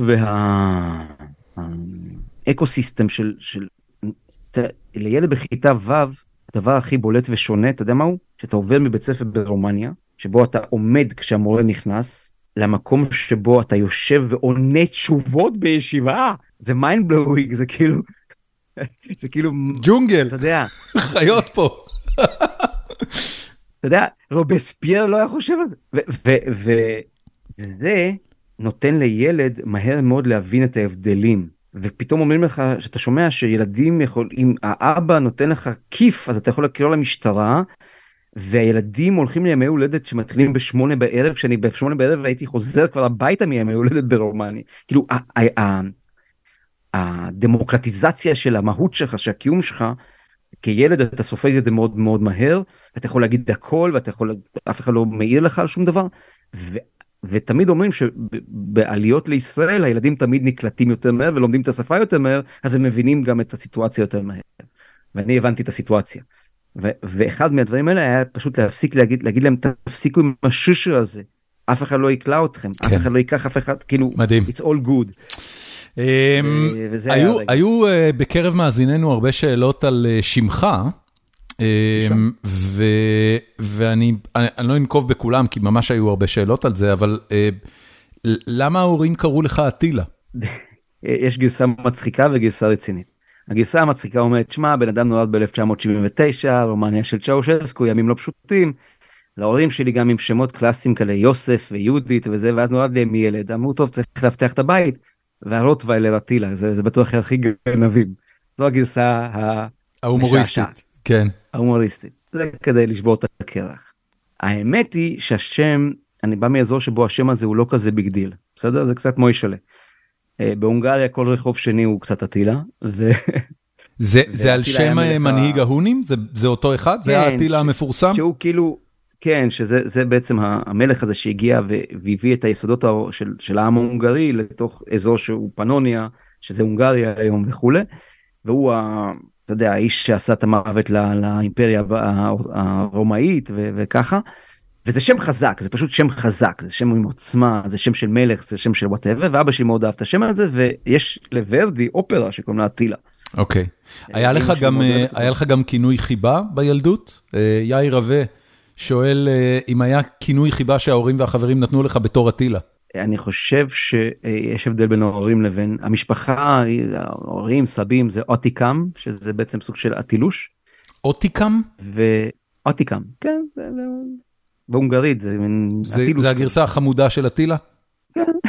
כן זה הגרסה החמודה. גרסת הקופה. כן. ו- והחברים? ו- ופה בארץ היה אטילוס שזה גם אה, השם שלי בהרבה מאוד מקומות שם קוד כזה אטילוס ואטילוש ו- וטילטיל בתקופות מסוימות אה, אה, לא נראה לי שאטילה הולך עם לא לא שקלת. בשום נקודה להחליף את השם שלך. שקלתי. למה? מה היה השורט ליסט? זה קטע מדהים ששמו של בני הקטן שנבחר על ידי אשתי שלא ביודעין הוא השם שבו אני השתמשתי לפני 30 שנה בניסיון אולי לנסות משהו אחר שהוא לא אטילה וזה טל. אה, זה לא- זה לא רע, זה זה מתרגם לא, טוב. אטילה הופך כן. לטל בקלות. אטלה ו- ולמה ולמה ויתרת? זה לא הייתי אני ואני גם גדלתי. אטילה זה גם שלוש הברות, זה תופס נפח, אתה יודע, אתה מקצר את זה לטל, זה... מה עשינו בזה? בדיוק. אז, אז, אתה יודע אתה מוציא את היוד זה יוצא אטלה זה פחות אה, זה. כן, כן, כן, כן. אני רואה את זה אבל לגמרי. לא. זה לא היה ו... אבל ניסיתי באמת זה אפילו כתוב בכמה עיתונים כי בגלל שכתבתי את רוב העיתון אז הוחלט שבחלק מהכתבות חותם אטילה שין בחלק טל שומפל זה אותו בן אדם כמובן אבל ניסינו כל מיני משחקים כאלה. לא התאים לי השם ואני כל כך מאושר שנשארתי עם השם שלי. זה השם באמת שלי- שיחוק. תקשיב, זה דבר מרשים, בישראל אה, להגיע לגיל מבוגר עם... אה, עם שם כל כך לא שגרתי, זה באמת לא בישראליאנה, אין כמעט כזה בתקשורת. אבל אני חייב להגיד לך שישראל היא כן מדינה שבסופו של דבר מאפשרת לך לחיות עם השם הזה. היום, זה- לא ב-70's. גם אז גם לא אבל באתי ב nineties כאילו נכון. I don't give a fuck מה היה בסמל. אתה יודע, נכון. אני לא מאלה שאמרו אבל ב-52 כן, כן. תראה, לא- המשפחה שלי, ניר לא היה שם המשפחה שהאבא שלי נולד איתו, היו צריכים להחליף, כי הוא היה בצבא קבע. אמ, בואו נתקדם. אז אני מאוד שמח, כי השם שלי אגב הפך אחרי זה ל ice breaker הכי טוב שלי במקצוע העיתונות. זה שם מעולה, נורא כיף גם להגיד. וגם לא, וגם כן, אתה יודע, שאתה מסתכל על השם המוזר הזה, אתה אומר, אני לא יודע מה כתוב שם, אבל יש שם בליל של אותיות מוזרות. מלא יצורים. זהו, הכתב ההוא. נכון. דיוויד לחמיש עשה פה מעשה, ובתור שאלה הוא פרסם טוויט שלך מ-2019, שבו כתבת, טוב, רשמית הגיע הזמן לשבור כמה ידיים ורגליים, בקבוקי תבערה, לינצ'ים, אנרכיה, מספיק, לעצור את זה בכל הכוח, ולעדה האתיופית אני אומר בצער, תקעתם גול עצמי הלילה, חדל. ודייוויד שואל אם אתה חושב שגם לאנשים לבנים שנלחמים ביניהם מי שולט בבית המשפט העליון צריך לשבור ידיים ורגליים, או שזו תגובה ראויה רק לאנשים שחורים שנלחמים על החיים שלהם. אין לזה שום קטע של גזע. אני מבין את הפרובוקציה ואני מנסה רגע להיזכר מה היה שם אני חושב. היה הפגנה מאוד סוערת אני אני זוכר את ההפגנה הזאת כי בכיכר יש מצב שנשרף שם אוטו?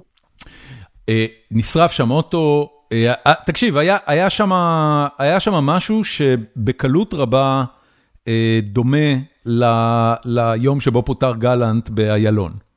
היה הפרעה לא מידתית לסדר הציבורי.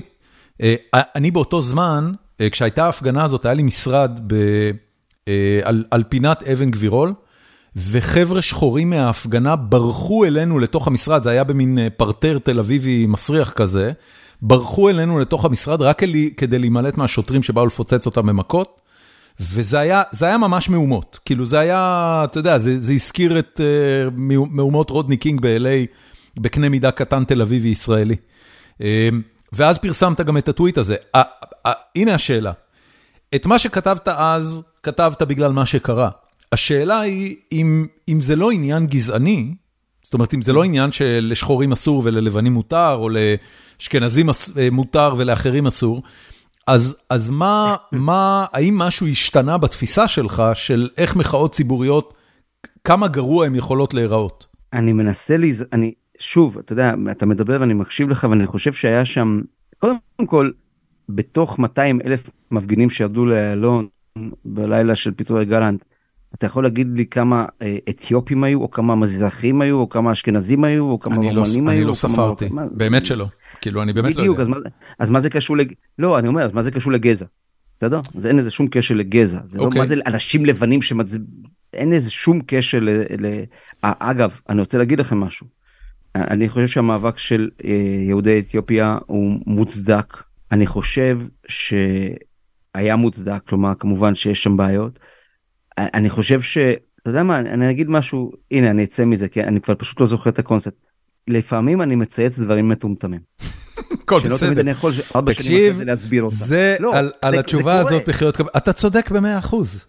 מותר לבן אדם לעשות טעויות, מותר לבן אדם לשנות את דעתו. לא, אני אפילו, יכול להיות, תקשיב דורון, יכול להיות שאם אני בודק את זה, הייתי בול. אני אגיד לך עוד, תקח דוגמה. אני מקריא לך אגב מוויינט, בזמן שרבבות עומדים בפקקים, מחאת יוצאי אתיופיה עברה לשלב האנרכיה, 16 בני אדם נפצעו בהם, תשעה מפגינים שאחד מהם נדרס ושבעה שוטרים. אוי, פרסומת קפצה והסתירה לי. אוקיי, הנה, אבל זה מספיק. על זה, כנראה על משהו כזה הגבתי, בסדר? על, על, על נזק לימוד, קשה במוקדים רבים לכלי רכב מהשלכת אבנים, ניפוץ שמשות של עוברי אורח. שביקשו להגיע הביתה רק... אפשר להשוות את זה למחאה 17 שבועות בישראל? איפה? האנשים, האנשים בצד הנגדי לגמרי מסתכלים על הירידה לאיילון והדלקת מדורות באמצע הערב באיילון בתור משהו כזה. איזה נזק נגרם למישהו, איזה אדם נפגע מן ההדלקה הזאת, בזה אתה צודק. שאפשר להסכים איתה או לא להסכים איתה. בקיצור, אתה, אתה, אז, אתה, אז אומר, מה, אתה אומר אסור להשוות, אתה אומר זה לא אותו דבר. מותר להשוות ועוד איך, רצוי להשוות. מה זה לא להשוות? בטח להשוות. אבל זה לא אותו דבר. לקחת אירוע שבו, שבמסגרתו נפצעו שוטרים, אזרחים, נדרסו אנשים ובקבוקי תבערה נזרקו לתוך חלונות ראווה, אל מול הפגנות של 200 אלף שנגמרות עם אפס, אפס נפגעים, ואולי עם קצת קרשים באמצע איילון, שזה חרא, כי זה סותם את הכביש, אבל אוקיי, אף אחד לא נפגע מזה. בוודאי שצריך להשוות ואמרתי קודם שצייצתי דבר מטומטם אני חושב שנכון לאותו רגע גם לקחת בפרספקטיבה של ארבע שנים ציוץ שהגיב לאיזה משהו התרחשות שהייתה באותו רגע בשטח ולהגיד רגע האם הגבתי למשהו שהיה מאוד גדול מאוד סוער מאוד אלים מאוד אנרכיסטית, ראית את הכותרת שציטטת מוויינט עכשיו? כן. נראה לי שהגבתי לזה, שום גזע, שום דבר. תקשיב, אני, אני, אני דבר, הייתי ממשיך דבר. עוד אה, אה, שעה. בכיף, אבל אני אעצור פה, ואני מתנצל מראש בפני כל המאזינים שלא הקראתי את השאלות שלהם, היו פה הרבה מאוד שאלות. אה, אני דגנית רוצה להגיד מכה, משהו על המאזינים המדהימים שכתבו לך, אני לא יודע כמה, ותודה רבה שהם טרחו לענות. עשרות שאלות, כאילו, יש פה לדעתי את זה זה. 50 50 או 100 שאלות. אני תכף אגיד לך בדיוק נחמד, כמה. זה- 77 שאלות. זה הרבה? אני זה המון, אני לא- אני לא זוכר מתי היה משהו לי- כזה. וואו. כן, איזה כן, כן. כן. מרגש אז קודם כל המון תודה ואני מתנצל שלא עניתי על הכל אני קצת מעריך לעיתים אני משתדל מאוד להיות בתקשורת עם אנשים בטוויטר למשל כשמדברים יפה ושאפילו אם מתווכחים איתי אני מוכן להתווכח אני חוסם המון כי המון אנשים מדברים לא בצורה מכבדת. אבל מי ששואל אותי שאלות אני תמיד שמח לענות אז אם יש למישהו איזושהי שאלה שלא עניתי עליה הוא מוזמן לכתוב ב-DM הוא מוזמן לכתוב לי באימייל. תגיד, מה מה הרף. לחסימה מבחינתך? אגב. הייתה- הייתה שאלה לגבי החסימות שלך, מישהו שכנראה חסמת אותו וסוחב את זה כצלקת עד היום. אה, מה הרף מבחינתך לחסימה? שים לב, גם סאונד גם ויזואליה. זה הרף. שקופץ לי הפיוז, אה, טוב, אוקיי. זה לא, זה, אין איזה משהו ספציפי. ממש לא. אתה זוכר, אתה זוכר משהו ממש מטומטם שחסמת מישהו בגללו? אתה יודע מה הבעיה הכי גדולה שלי? שאני לא מסתכל על מי, על מי, את, את מי אני חוסם. וכך Mm. קרה, מתב- התברר לי בדיעבד, כי נהייתה איזה מהומת רשת מזה, ובאמת שלא היה לי מושג. אגב, גם היום אתה כבר גם לא יכול לדעת ברשת, כי אה, דורון ניר, יש 899 כאלה, אחד מהם זה אתה, וכל השאר זה בוטים כן, על שמך. כן, ואפילו אז- וי כחול כבר אין, זה רק לפי כסף. אז, אז, וחסמתי את מירב חג'אג' אם שכולה. אוי, ואני לא יודע אפילו לא לא רק בדיעבד עכשיו עשו מזה אירוע האם אטילה שומפלבי הוא בן אדם הבנתי.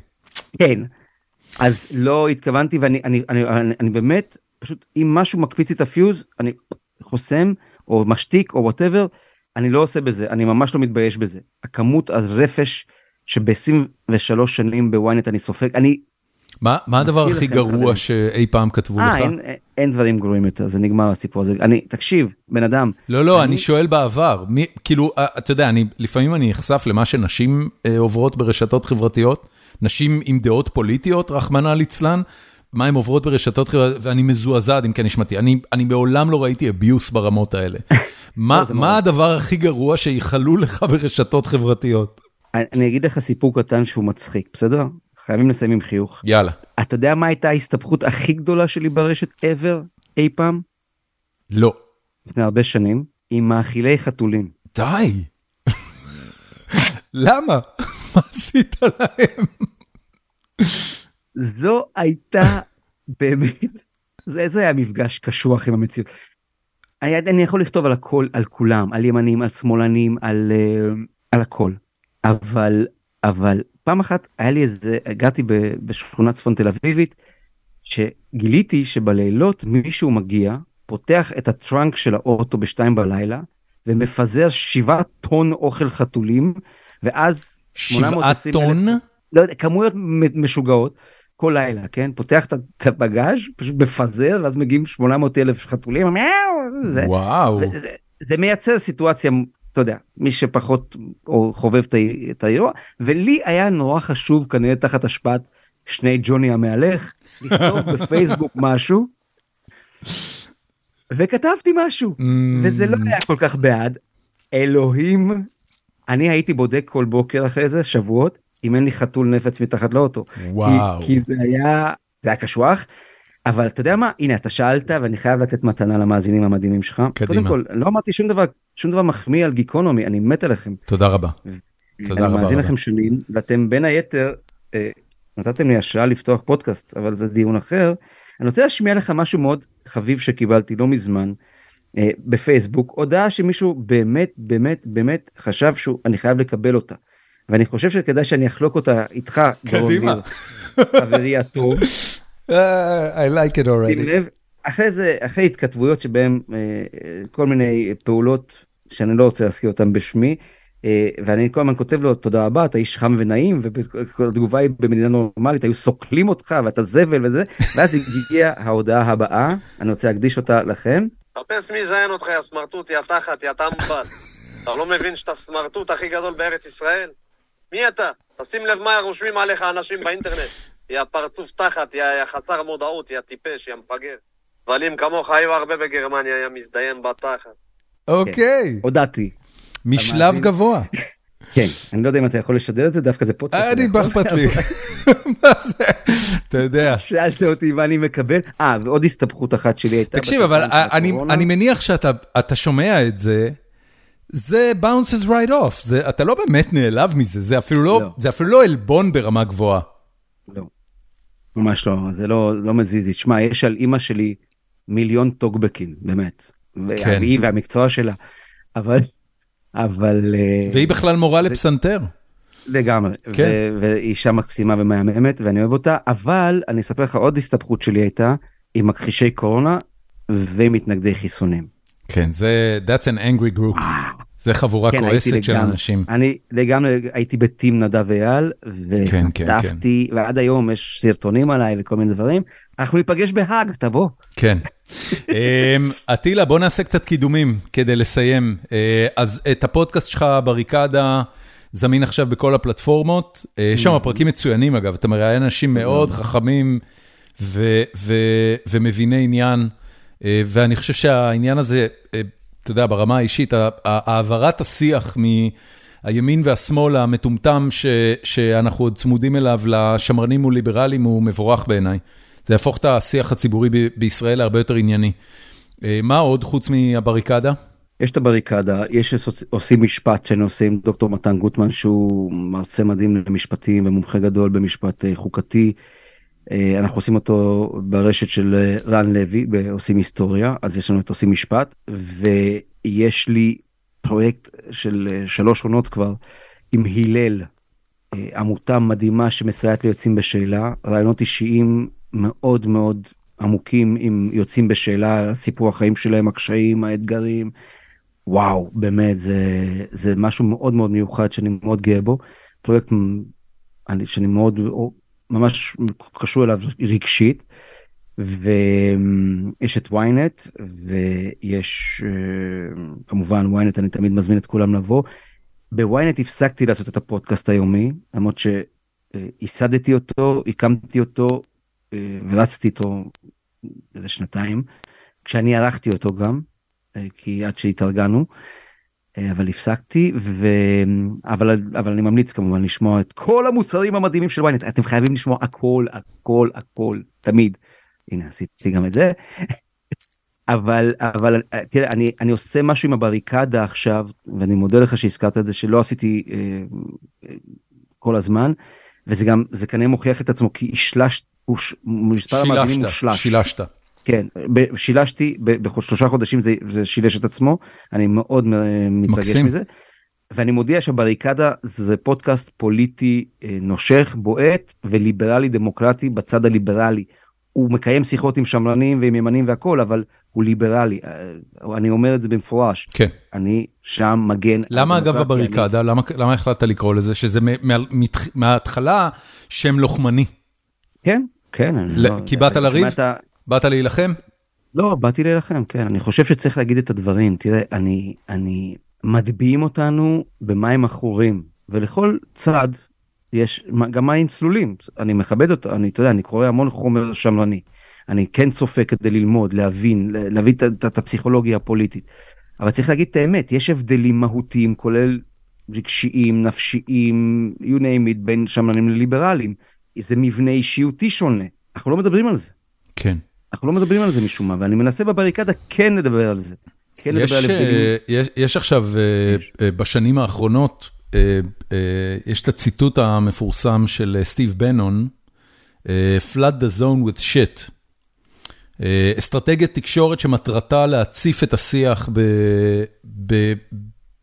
בפשוט דיאלוג גרוע. לא ענייני, נמוך, פופוליסטי, קיצוני, sound bite י. כיף לראות אותו, אבל הוא, הוא, כמו, הוא כמו מקרב של wrestling, זה, זה מבדר, אבל אין בזה ספורט אמיתי. אתה יודע, אה, זה מדהים שאמרת את זה, שהבאת את, את המשפט הזה, כי תראה מה זה, תראה מה זה ציניות, ותראה מה זה כן?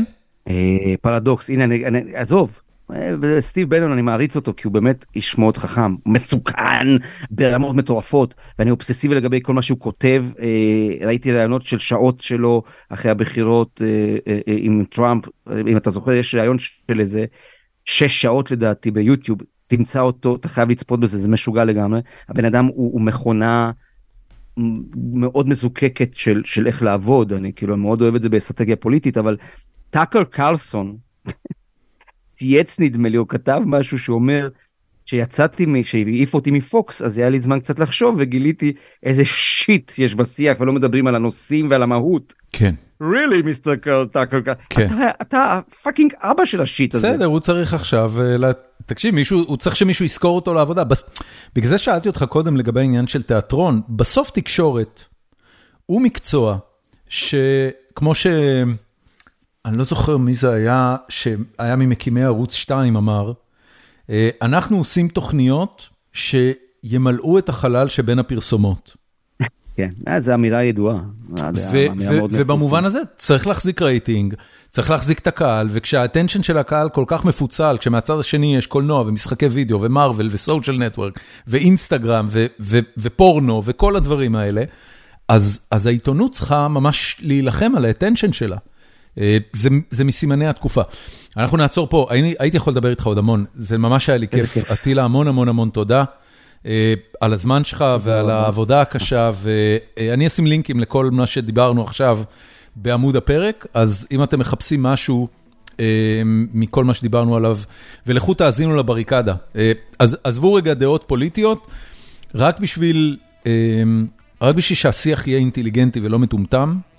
אה, צריך להקשיב לאנשים שיודעים על מה הם מדברים ויודעים לקרוא לדברים בשמם, שזה חלק מאוד חשוב ממה שקורה כרגע. ובעיקר לא לפחד לאתגר את השיח, אתה יודע, אנחנו לפעמים, מרוב אה, פוליטיקי קורקט, שאני, אני אגב, אני, אתה יודע, אני ליברל ודמוקרט ואני רוצה להבהיר משהו. אני בז ל-PC, אני בז לפרוגרסיביות של cancel culture, אני בז למה שקרה לשמאל האמריקני, אני בז להתאבדות של השמאל הישראלי לאורך שנים שלא זיהה נכוחה וחבל שלא הספקנו לדבר על זה כי חשבתי שנספיק אבל כאילו אולי במתישהו אם יהיה לך זמן. אני טבעתי את המונח השמאל המתאבד כאשר השמאל לא מסוגל לעמוד מאחורי אף מנהיג ולא לגבות אף מנהיג ופשוט ללכת עם הראש בקיר בצדקנות ולא להגיע לשום הסכמות. רילי לאן תלכו מה תעשו כן הלכו הביתה כאילו כן הלכו לעשות ילדים. תראה, בסוף מרב מיכאלי עם כל הרעש והצלצולים הלכה ועשתה משפחה. הכפילה את מספר מצביעי מפלגת בדיוק. זה ללא ספק. אטילה, המון המון תודה. המון תודה לך דורון, היה ממש כיף אה, וכבוד גדול, ותמשיכו לשמוע גיקונומי. הכבוד הוא שלנו. עובדים בזה כבר הרבה מאוד שנים ועושים את זה מדהים, תודה רבה.